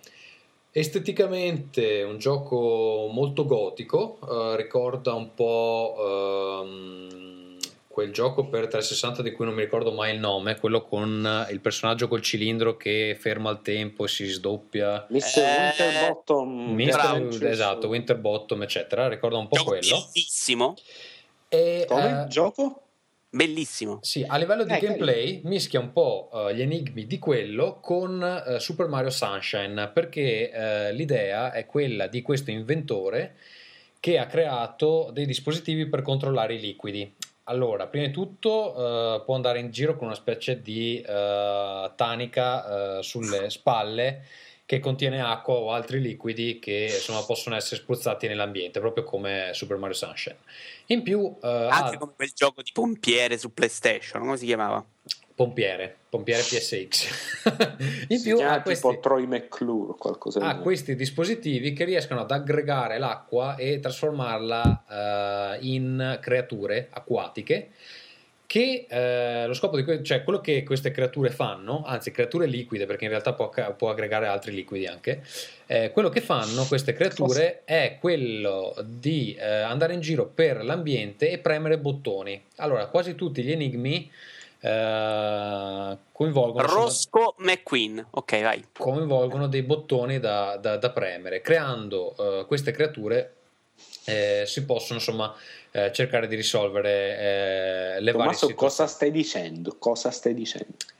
È Non ho di- capito una fava, che gioco è? Cosa fa in questo gioco? Allora, è tipo Winterbottom, ogni, c- Ok. tu arrivi in delle stanze dove c'è eh, qualcosa, una situazione da risolvere e eh, per risolverla bisogna tirare leve, premere bottoni, eh, aspirare liquidi, spruzzare liquidi, eccetera. Eh, le, eh, quello che il protagonista ha a disposizione è appunto questo spruzzino che ha sulla, sulla schiena che può anche aspirare acqua e eh, dei dispositivi che ehm, attirano i liquidi. Qu- Quando, li att- quando ne attirano tanti, creano queste creature. Le creature automaticamente vanno a posizionarsi eh, dove ci sono dei bottoni da premere, perché in molti casi, per esempio, bisogna premere due bottoni contemporaneamente e eh, non puoi farlo tu, e insomma ti serve qualcuno che lo faccia. Quindi, C'era esempio- tipo Mario vs Donkey Kong? O, o- che non ho giocato. Però un'altra situazione, ad esempio, in cui puoi usare questi dispositivi che attirano l'acqua è, eh, per esempio, quando c'è un canale a cui tu non puoi accedere, però su cui puoi far scorrere l'acqua sulle pareti. Non so, è difficile Non so cosa sta Comunque, succedendo, ragazzi. puoi, puoi posizionare questi dispositivi per eh, attirare l'acqua sulle pareti di questo canale e farla scorrere in determinate direzioni. Non so come ti, insomma, dovete vedervi un trailer. Mi è venuta una voglia di giocarlo pazzesco. eh. Vabbè, oh, ragazzi, sono stanco. cazzo No, davvero. E insomma, comunque guardatelo perché è abbastanza gustoso. L'unico problema, secondo me, è che io sono arrivato alla seconda parte del gioco dove introducono la lava. E secondo me è meno godibile della prima perché mentre l'acqua comunque vabbè, per il protagonista non è dannosa, ovviamente eh, può, eh, il protagonista può entrare a contatto con l'acqua senza particolari problemi. Dove c'è la lava, eh, ovviamente lui non può eh, ricevere eh, lapilli sulla faccia e quindi eh, sono, vengono introdotte delle parti platform che sono, cioè non sono particolarmente divertenti. E quindi secondo me lì perde un po'. Eh, non so se vengono introdotti altri liquidi più tardi, non l'ho finito. Scusa, ripeti come si chiama? Vessel. Vessel, ok. E comunque è a disposizione su, eh, disponibile su Steam per eh, mi pare che il prezzo eh, attuale sia 13 euro. Eh, l'ho preso in uscita, c'era uno sconto del 10%.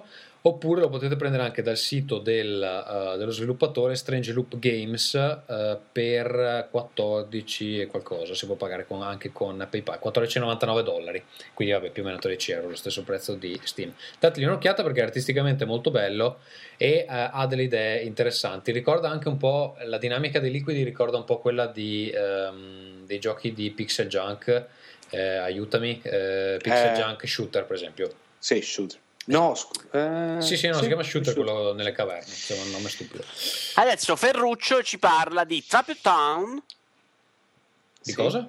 Di? Triple Town. Ah, Triple Town. Ah, sì, Triple Town è uno di quei giochini di merda di cui parlavo prima Io non lo per capisco, mi, iPhone. mi fa cagare, non riesco a non riesco a entrare nell'ottica. E infatti c'è un punteggio che veramente fa. Vabbè. Ehm, quindi praticamente è un, un, eh, un giochino che si basa sul concetto tipo di Tetris. Eh, è praticamente la versione di un misto fra Minecraft e Tetris. Cioè, praticamente la cosa funziona così: voi eh, dovete mettere, piazzare vicine tre, mh, piazzare vicini tre elementi dello stesso tipo. Eh, in questo caso sono tipo che so, tre cespugli. Appena mettete tre cespugli vicini uno all'altro, creano al centro un, un albero, cioè scompaiono e al posto dell'ultimo che avete piazzato compare un albero. Se mettete tre alberi vicini, eh, si forma una casa, se mettete tre e così via. Quindi praticamente si fanno delle specie di combo che potete fare sul momento, come succede in tutti eh, questi giochi eh, a bina 3, eh, ma possono anche poi essere fatte a catena, cioè non solo nello stesso tempo, ma costruite nel tempo. Ehm, E, e man, e man mano la città che state costruendo, perché di questo si tratta, diventa più grande. Quindi in pratica è un po' eh, una specie di Farmville, come, no, vabbè, tipo una specie di strategico eh, misto a, un, eh, a Tetris per l'appunto. Abbiamo una recensione del gioco che vorrei leggere. Per fare un tavolo ci Esatto. vuole il legno. Esatto, è, il gioco di eh, chi era Baldan Bembo che cantava questa canzone. Testo di Gianni Rodari, musica di L. Bacalov e Sergio Endrigo. Sergio Endrigo la, canzava- la cantava, sì, scusate. E adesso invece Eh. ci parli di Alan Wake America Nightmare. Sì, Alan Wake è una bella persona. Allora, io, eh, voi sapete che io ho amato tantissimo Alan Wake, mi è piaciuto molto. Ehm, uno dei miei giochi preferiti dell'anno, nonché l'ultima esclusiva eh, interessante di Xbox 360, eh, che veramente è stata una bella inculata da quel punto di vista. Però, tolto questo, il gioco mi era piaciuto tantissimo. Secondo Però me, questo... che in 3D Alan Wake ne guadagna tantissimo. Sì, mi. Davvero? sì, Eh, perché tu hai giocato di quello PC, ok. Ehm, Ho giocato questo, tutti e- sì, questo gioco che aveva, che era un gran gioco principale con due grandissimi eh, DLC, eh, adesso si presenta con questo episodio standalone che è basato, è un po' un cambio di ritmo, l'idea è quello di fare una cosa un po' più alla Tarantino, secondo gli sviluppatori, io non, non ci ho visto granché di Tarantino, eh, a parte il cattivo che balla, però insomma... Ma no, di, di Tarantino c'è più l'ambientazione. Sì, altro. vabbè, insomma... In eh, realtà sì, cioè, vorrebbero fare una cosa da Tarantino, ma, Sì, ma non, non è, non è che- cosa. no. Non è cosa.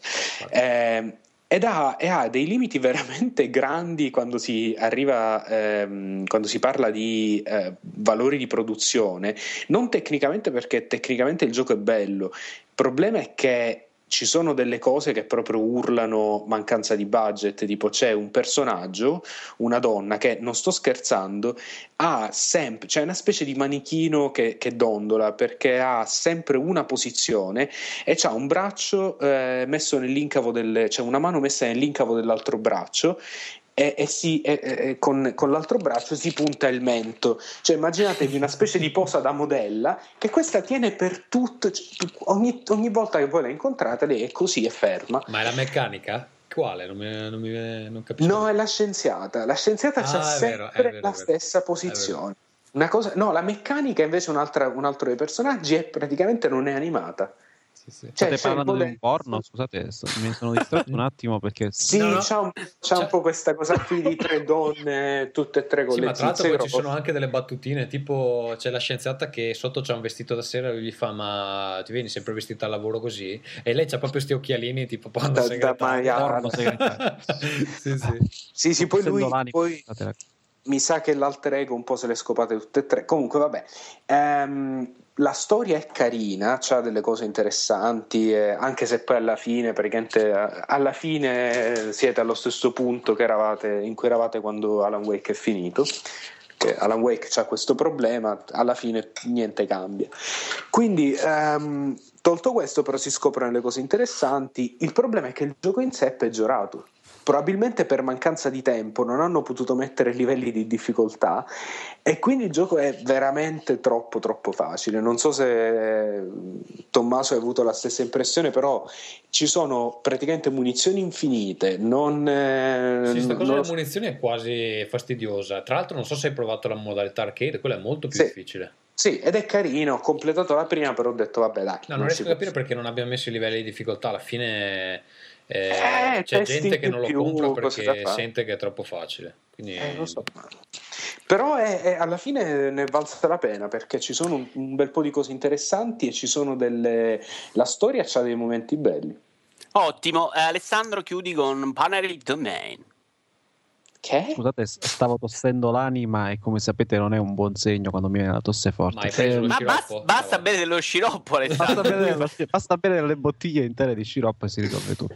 Allora, Binary, Binary Domain è questo gioco di Siga che non si è cagato nessuno e che la stampa ha stroncato, ma che in realtà sta piacendo ai giovani, perché se leggete i pareri de- di chi lo sta giocando, proprio per il discorso che facciamo all'inizio, in realtà c'è una certa, c'è una certa sperequazione, cioè è, di- è distinto il voto del- della stampa dal voto della- del pubblico. Il gioco ha questo problema, che la prima parte fa cagare, c'è la prima ora di gioco che è un lungo tutorial nella parte più brutta del gioco con degli ambienti squallidi e anche la struttura di gioco è abbastanza banale. Quindi la stampa si è giocata quella prima parte. Quindi si è giocata quella prima parte e infatti tornando al discorso delle richieste dei publisher a livello internazionale Siga che nel mondo tra tra l'altro si chiama Sega come sapete soltanto in Italia la pronunciano Siga per evitare Eh, beh, faci- però- facili giochi triviali di parole ehm, ha chiesto ai giornalisti vi prego vi prego giocatevi tutto il gioco giocatevelo tutto non, non- non vi accontentate delle prime ore perché poi il gioco cambia. E la cosa strana è che è vero. Questa voce gliel'ha chiesto? Con, questa vo- con questa voce a livello internazionale Topolino Perché gliel'ha chiesto Sonic proprio. questo- Topolino. No, questa, questa era la voce di Toshiro Nagoshi, che è il tizio di Yakuza e che è anche l'ide- L'ubriacone, sì, sì. il, il mio amico Toshiro, che è l'uomo dalla pelle arancione, eh, che è il producer di questo gioco, il director, insomma, sti cazzi, è quello che ha, si è inventato sta roba. Ed è vero, perché dopo la prima metà del gioco, Binary Domain a sorpresa ti diventa un cover shooter alla Gears of War comunque molto divertente perché si fanno un sacco di cose, cambia in continuazione il, il tipo di, di, di, struttura di gioco perché vieni travolto da una serie di scenari, di boss fight con, contro questi bestioni tutti diversi, eccetera. Non diventa mai un capolavoro eh, la storia è completamente fuori di testa perché è una via di mezzo tra eh, Io Robot, eh, Blade Runner, eh, Essi Vivono e qualsiasi altra roba che abbia a che fare con il dualismo, l'essere umano in realtà è un robot, il protagonista eh, che, che, combatte contro questi robot ma poi vi si allea con un altro robot, insomma sta roba qui. Ghost in se... the Shell. Sì. Eh, ma è bravo, molto Ghost in the Shell, eccetera. C'è tra i vari protagonisti di questa squadra di, di, di super agenti, ovviamente con il tizio grosso di colore, la tizia la cecchina figa, eh, pescati proprio nel calderone degli stereotipi più gretti. Eh, tra questi qui c'è una specie di robot dalla parte dei buoni, però francese, che parla con l'accento francese sia nella versione inglese sia nella versione italiana del gioco. E quindi c'è Monsieur, Monsieur mentre spara come un forsennato con questa pistola. ed è un personaggio molto figo. Stranamente, perché essendo un personaggio francese che dovrebbe stare sui coglioni, a prescindere invece è, è molto. È molto ah, perché figo. è un francese finto, per questo è simpatico. Perché è un francese virtuale, cioè è un robot. Infatti, è, sì, sì. E, e, niente, la seconda parte del gioco è molto divertente. Tutto quello che, che va verso la fine comunque del gioco è molto divertente. Quindi quindi nel complesso resta un gioco molto carino, considerando anche che su PS3 Gears of War non c'è. Non è magari un gioco da comprare subito a prezzo pieno, però appena si abbassa di prezzo, e immagino che non so cagherà nessuno e quindi si abbasserà di prezzo. Dopodomani, su... sì. Esatto, tra due ore sui soliti store online.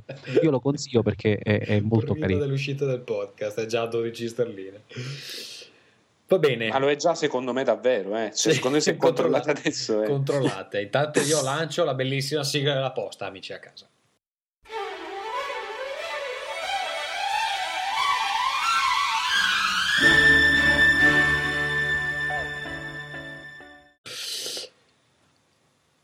Allora, amici a casa, eh, abbiamo eliminato un po' di mail eh, strada facendo Adesso ci tocca leggere quelle che sono rimaste. Ci scrive Michele Tremul.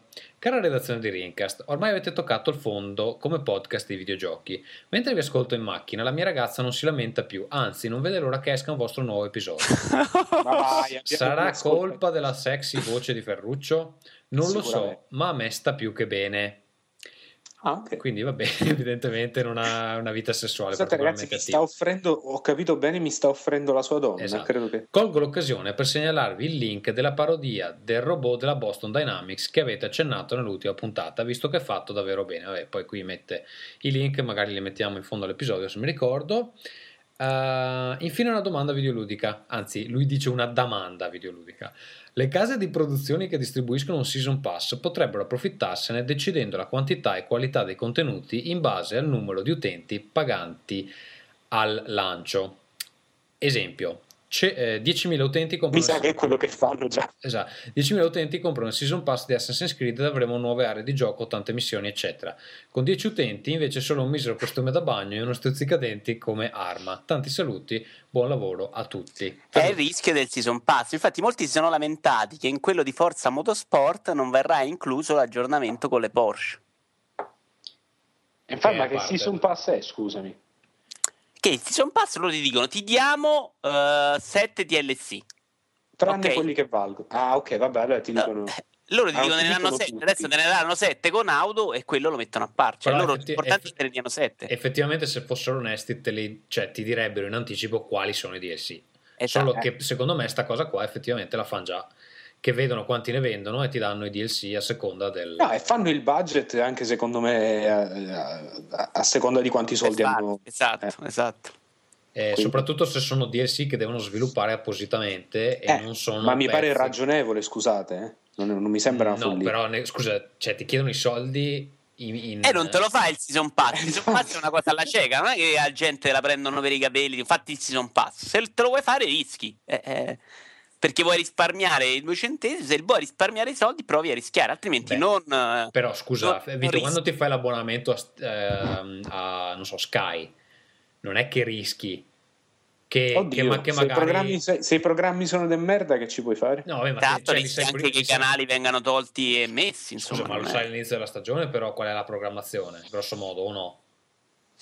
Cioè, non è, Tanti, che, non è che no. strada facendo dicono, eh no, va bene, abbiamo venduti pochi, allora vi togliamo i film ehm, in prima Sì, serata. però se mettono un Eh, nuovo eh, canale non è che lo devi attenzione. avere per Cioè, forza. tu non hai nessun controllo sulla programmazione di due mesi successivi. Cioè, Vabbè, Ed infatti Sky Cinema, diciamo, i nostri amici di Sky fa decisamente abbastanza cagare, insomma.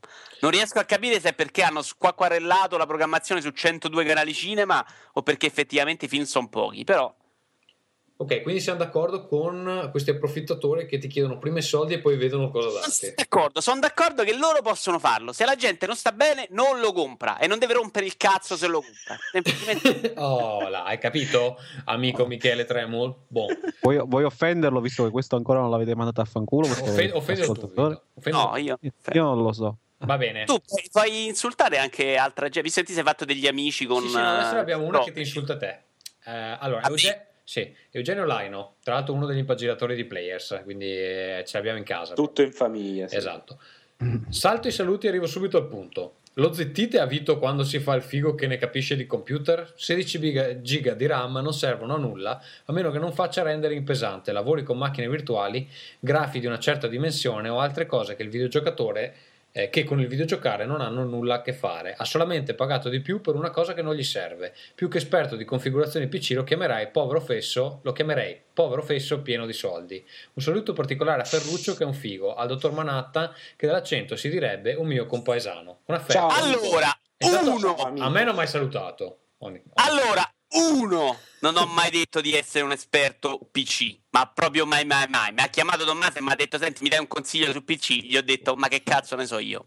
Uno, Avete visto amici che avevo chiesto a qualcuno e lui mi ha detto "No, non so niente, arrangiati, compra pure il computer che costa 200 per euro. piacere, per piacere, stai zitta. Allora, due, porca di quella miseria. Lo so benissimo che 16 giga di RAM non mi servono a nulla, nonché in una puntata scorsa l'ho anche detto che in Skyrim devo- ho dovuto addirittura sbloccare con una, una paccetta per farne sfruttare 4. Solamente, visto che stavo rifacendo il PC, l'ho comprata in ottica futura. Brutto Eugenio. 3 Cosa? dove scrivi? Fesso un ascolta. Ecco, vai. Fesso Sorrata. Eh, eh, questa è la fine della tua risposta? Non si capisce le cose, ma porca miseria. Ok, eh, andiamo alla prossima email. Leonardo Antonio Acquasanta. Ciao Gazzu. Ricordo che tanto tempo fa ti facevi bello dicendo di conoscere personalmente gente di Remedy, che ci prendevi l'amaro Montenegro insieme, che ne sapevi a pacchi circa tutti i ritardi che ci sono stati nello sviluppo di Alan Wake, ma che non potevi raccontare nulla per motivi di cortesia professionale o per il gusto di tirartela, non ricordo bene. Questi motivi sussistono tuttora o puoi sbottonarti un po' di più? Gabba Gabba e Leo. PS, Avito Iovara e Doc Manhattan, vaffanculo voi e le vostre squadre che hanno deciso di giocare bene solo fino a quando hanno incontrato noi. Ma davvero, vogliamo farlo vincere la Juve il campionato quest'anno? PPS, a Ferruccio, chi c'era più grande, tu o Tommaso? Il cazzo, dico. No, io. Io Sì, sì, eh, beh, guardando Dante probabilmente Ferruccio. Eh sì. Dante c'era più grande di me, quindi... eh, Dante c'era più grande di eh, me, sì. Tommaso, no, mi interessa Ah. questa cosa. Sbottonati, Ma- ma- faranno mai una versione PC di Alan Wake? Tu che ne sai? Li hai ascoltati, Tommaso? Scusa? C'è il trabocchetto, eh.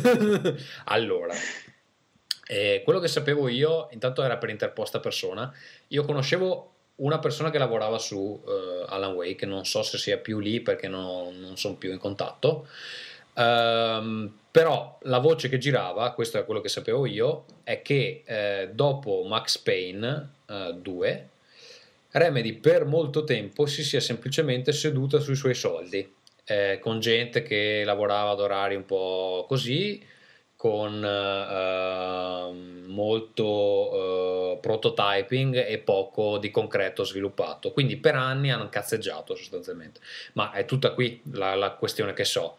Eh, poi sui problemi specifici di Alan Wake, onestamente non, eh, non conosco le motivazioni. Eh, Ma soprattutto, carissimo Leonardo Antonio Acquasanta, quando mai hai visto giocare bene l'Inter quest'anno? Ecco. È contro il Milan, è milanista. Eh, avete vinto? Vinto Eh un sì. Ah, Eh sì.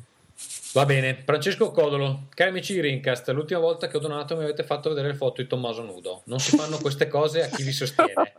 Io ora vi faccio una nuova donazione, ma sappiate che non voglio niente in cambio. Grazie. Grande Francesco, mi dica. Francesco che salutiamo, credo di aver incontrato di persona a Mantova peraltro. Sì, se, se- forse era lì in veste di illustratore, perché lui è un illustratore. Non so se con- quando l'ha cioè, se l'ha incontrato nudo al bagno, poi non so. Abbiamo fatto l'incontro dei seguaci del blog e c'era anche Ah, lui, credo. sì, Eh. Cioè, credo di ricordare un Francesco Codolo, sì. Eh, Cristiano Moncelli, il nuovo iPad sarà l'argomento centrale del nuovo podcast, invece no. E quindi vorrei riportare le parole di Frank Gibeau, presidente di EA. Quando l'iPad arriva alla potenza di elaborazione come quella di un Xbox 360 e si collega ad un televisore, ci viene da pensare alle potenzialità che si avrebbero nel farlo collegandolo ad una TV con un controller Bluetooth È tra grazie le alla mani. minchia. È Come preannunciato da Vito nello scorso episodio, una futura integrazione con Apple TV o iTV con uno streaming wifi o collegamento wired che sia sembra da- essere davvero vicino nonostante si possa già fare con Real Racing HD grazie ad AirPlay e io ne sono eccitatissimo. Cristiano, Vito? Eh beh, io sono con lui, cioè quello che ho detto io nello scherzo vabbè, raga, episodio, scusate però. venendo questo- deriso da altri, ma vabbè. Sì, vabbè, ma il problema è appunto quello, con un controller ufficiale e tutto quanto. Sì, bellissimo. Eh, grande, cioè, ma io sono- sarei felicissimo se fosse così, perché sarebbe una, una console che avrebbe un sacco di sviluppo, probabilmente costerebbe poco e tutto quanto. Il problema è che eh, non, non c'è e non credo che Apple voglia fare un, eh, un controller. Se lo fanno, ottimo. eh, sì, più, più bello per tutti, ragazzi. Ma guarda, soprattutto considerando quanto eh, con questo nuovo iPad. Tra l'altro, vorrei fare una parentesi. Ho sentito l'ultimo podcast di ehm, multiplayer.it. Si lamentavano del nome, dicendo che questo non, cioè, non il nome nuovo non può essere nuovo iPad. E eh, sicuramente ci sarà un iPad 3 in futuro. Secondo me, Sì, no. vabbè, no, Ass- no, no, Eh, assolutamente. l'opposto direi. E il motivo è perché eh, Apple Non c'è mai stato un iPod 2 sopra- soprattutto. Esatto, Apple sta cercando di omogenizzare il nome di iPad con quello degli altri prodotti, cioè MacBook Pro, che è sempre MacBook Pro, iPod, che è sempre iPod, anche se in realtà c'è l'iPod Touch, però le varie generazioni non compaiono nel No. nome principale. E dicevano che eh, secondo Gizmodo è anche il segno del fatto che o TechCrunch, uno di questi siti qua, è, è anche il segno che il nuovo iPhone non si chiamerà Sarà, iPhone 5. sarà iPhone sicuramente. iPhone, sì. sarà semplicemente il nuovo iPhone e quindi realisticamente Apple avrà un nome per ogni dispositivo e basta che a me personalmente cioè secondo me è un po' confusionario che c'è iPad, iPad 2 e iPad Sì. però vabbè eh, nel giro di un anno la gente se lo sarà dimenticato e poi sarà semplicemente iPad e basta ok chiusa parentesi questo perché eh, c'era una diatriba in corso su multiplayer mi, mi sarebbe piaciuto intervenire però purtroppo non mi, Per Non invitano. non mi invitano esatto Tra l'altro, podcast di multiplayer che è sopra noi nel sondaggio, vorrei dirlo, no? no quello no, No. quello non è sopra noi nel sondaggio Non c'era nel sondaggio Non questo, non era sopra E- Ah, Frank, G- Frank Gibo di, di Electronic Arts è quello della canottiera, no?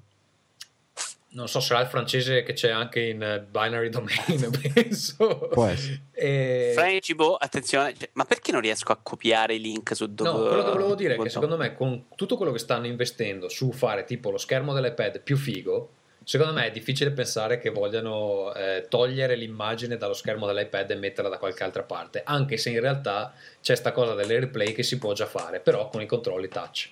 Quindi non so, eh, in- può essere, però secondo me è quasi Ma più può facile. essere cosa il controller, ma non lo fanno. Ma non Eh lo vabbè, fanno. vedremo in futuro. Adesso non è che sei la macchina del tempo, Ferruccio. Vediamo, insomma, e lasciati un Vediamo, minimo di, mi- di margine di errore. Mi piacerebbe se fosse così, però non, Io non- ti no. dico che sì, tu che ci dici che no. Sì, non Tu so. dici che Apple farà un controller ufficiale, Sai cosa? me? No, Eh, il, nuovo, il nuovo CEO, il nuovo CEO, Tim Cook, mi pare si chiami, Sì. eh, ha- è molto più mh, favorevole nei confronti dei giochi rispetto a Jobs. Sì, raga, ma se non lo mettono assieme alla, al- alla roba lì, non è, cioè, dovrebbe Io- essere uno ufficiale Io promosso. dell'idea che il, il- il device principale per giocare sulla TV non sarà l'iPad, sarà la nuova Apple TV.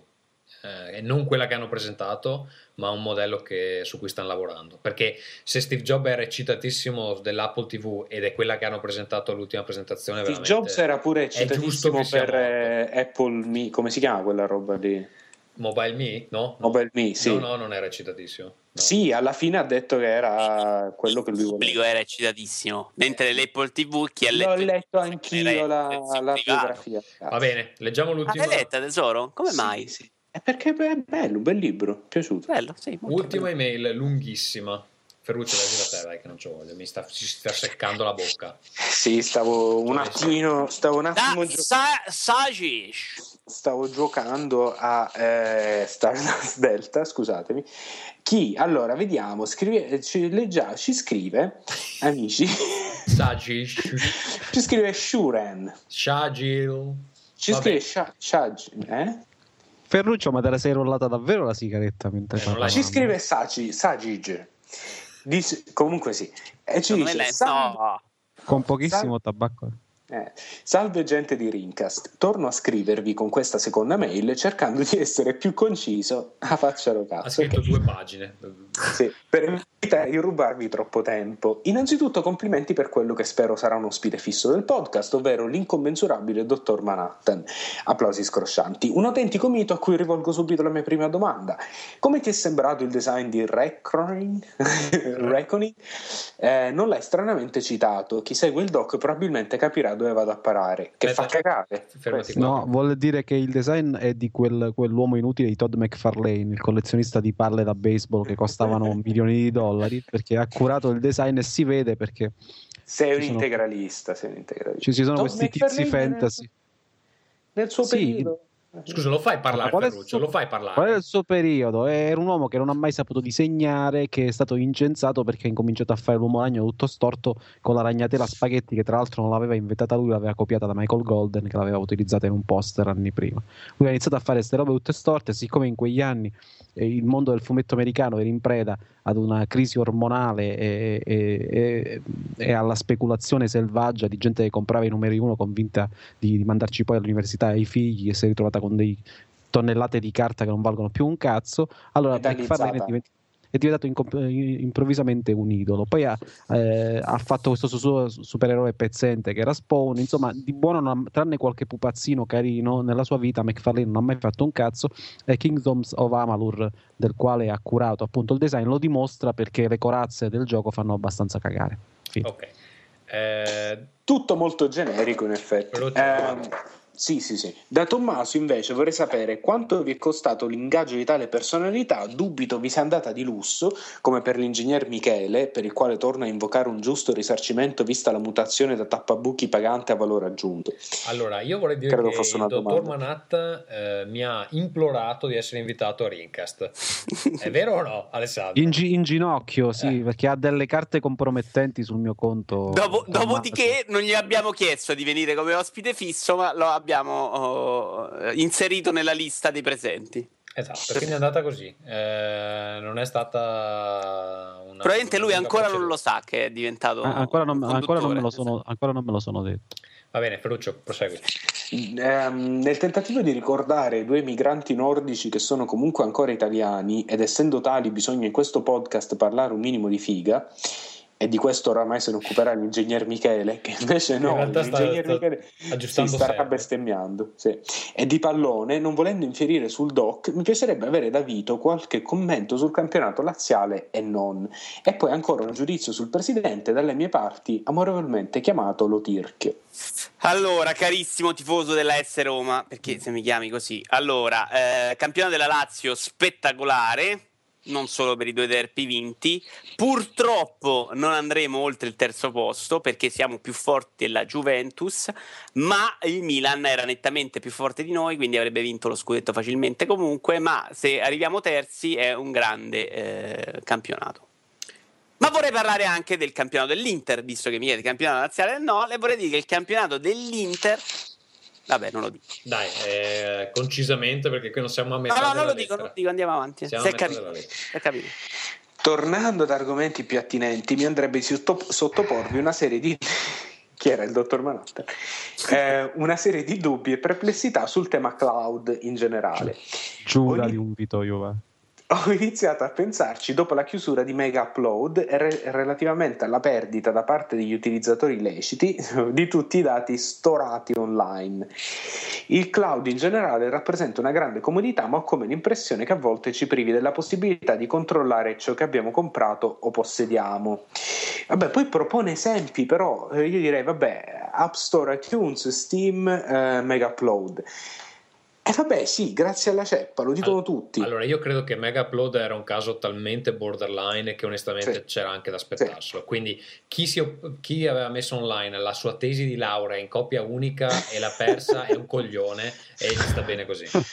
Ehm, però secondo me c'è una cosa interessante, cioè che non so cosa succede, ad esempio, se tu sposti i salvataggi di ehm, Xbox Live sul cloud e poi non rinnovi il gold, e cosa Ti, succede? rima- ti rimangono nell'hard disk perché in realtà lui li salva nel tuo hard disk anche. Ok, quindi non li salva solo online, fa due copie. Poi nel ri- riguardo ai- servizi online ci sono alcuni come Google che ehm, permettono il- la liberazione dei, dei dati, cioè puoi scaricarti i dati che hanno su di te e chiedergli di cancellarli, ehm, però, però eh, raga, purtroppo cioè, questo è uno dei problemi grossi delle, delle robe cloud, che tu, ehm, che tu stai cominciando a pagare per l'accesso a, a cose tue. E C'è la comodità, però. Ferruccio, cosa Eh, succede no, sul tu stai pagando il servizio di, di affidare là che in realtà Sì, rende ma di fatto, ma di fatto è Ah, quello che fa. Ferruccio, cosa succede sul Plus? Che anche lì hai due copie del salvataggio? C'è solo una sincronizzazione cloud? Sì, credo che sì, sì, da quello, sì, sì, rimane la tua copia, la tua copia del, del salvataggio. E vabbè, poi lui dice, vabbè, fa un esempio di Steam, eh, eccetera, che anche lì, insomma, se Steam a un certo punto va in bancarotta, sostanzialmente eh, tu perdi tutto. Lì rimane il fatto che tu non hai comprato il gioco, hai comprato la licenza d'accesso al gioco e quindi non hai perso, eh, cioè non hai perso il gioco fisicamente, hai perso solo la, la licenza, che poi alla fine è la stessa cosa. Però, insomma, questo è il, eh, il rischio effettivo. Scusate, ma ehm, ci ha scritto al suo ipo- iPod? Sì, è vero. Ma inviato Dio- da Sagis iPod ha scritto due pagine di testo, non so Ma co- Dio con buono. che voglia, però grazie Sagis di eh, questa incredibile lettera, senza errori ortografici tra l'altro, o con molto, m- pochi orro- orro- orrori ortografici. Eh, io direi che abbiamo finito per oggi. Gesù. Grazie. Sì, volevo dare, scusate, l'ultima notizia, un'agenzia che è arrivata adesso, hanno arrestato eh, Gio Hot, quello che aveva scassato tutta la PlayStation e l'iPhone, ehm, per possesso di marijuana in Texas. Ma non l'avevano assunto da qualche parte, tipo a Facebook o una roba del genere? No? Eh sì, eh, se ti assumono Ah, a Facebook non fumi erba, come funziona la cosa? Vabbè, so. Ti arrestano lo stesso anche se Eh, anche se lavori a Facebook non, non, non sei non sono ancora così potenti. No, da- infatti, non sei il presidente del consiglio. sì. Va bene amici, ehm, niente, grazie per questa serata. Eh, il prossimo episodio non so quando lo registriamo, che io passo un periodo in Italia, non è che non ci siano le connessioni, però magari non registro da lì. Vi saprò dire. Grazie per aver partecipato al nostro sondaggio Twitter. Per fortuna Ferruccio non ha parlato G8 Di- libero, voglio solo dire questo. di Killzone. Grazie Alessandro, grazie Vito. Buonanotte a tutti. Buonanotte. Ciao.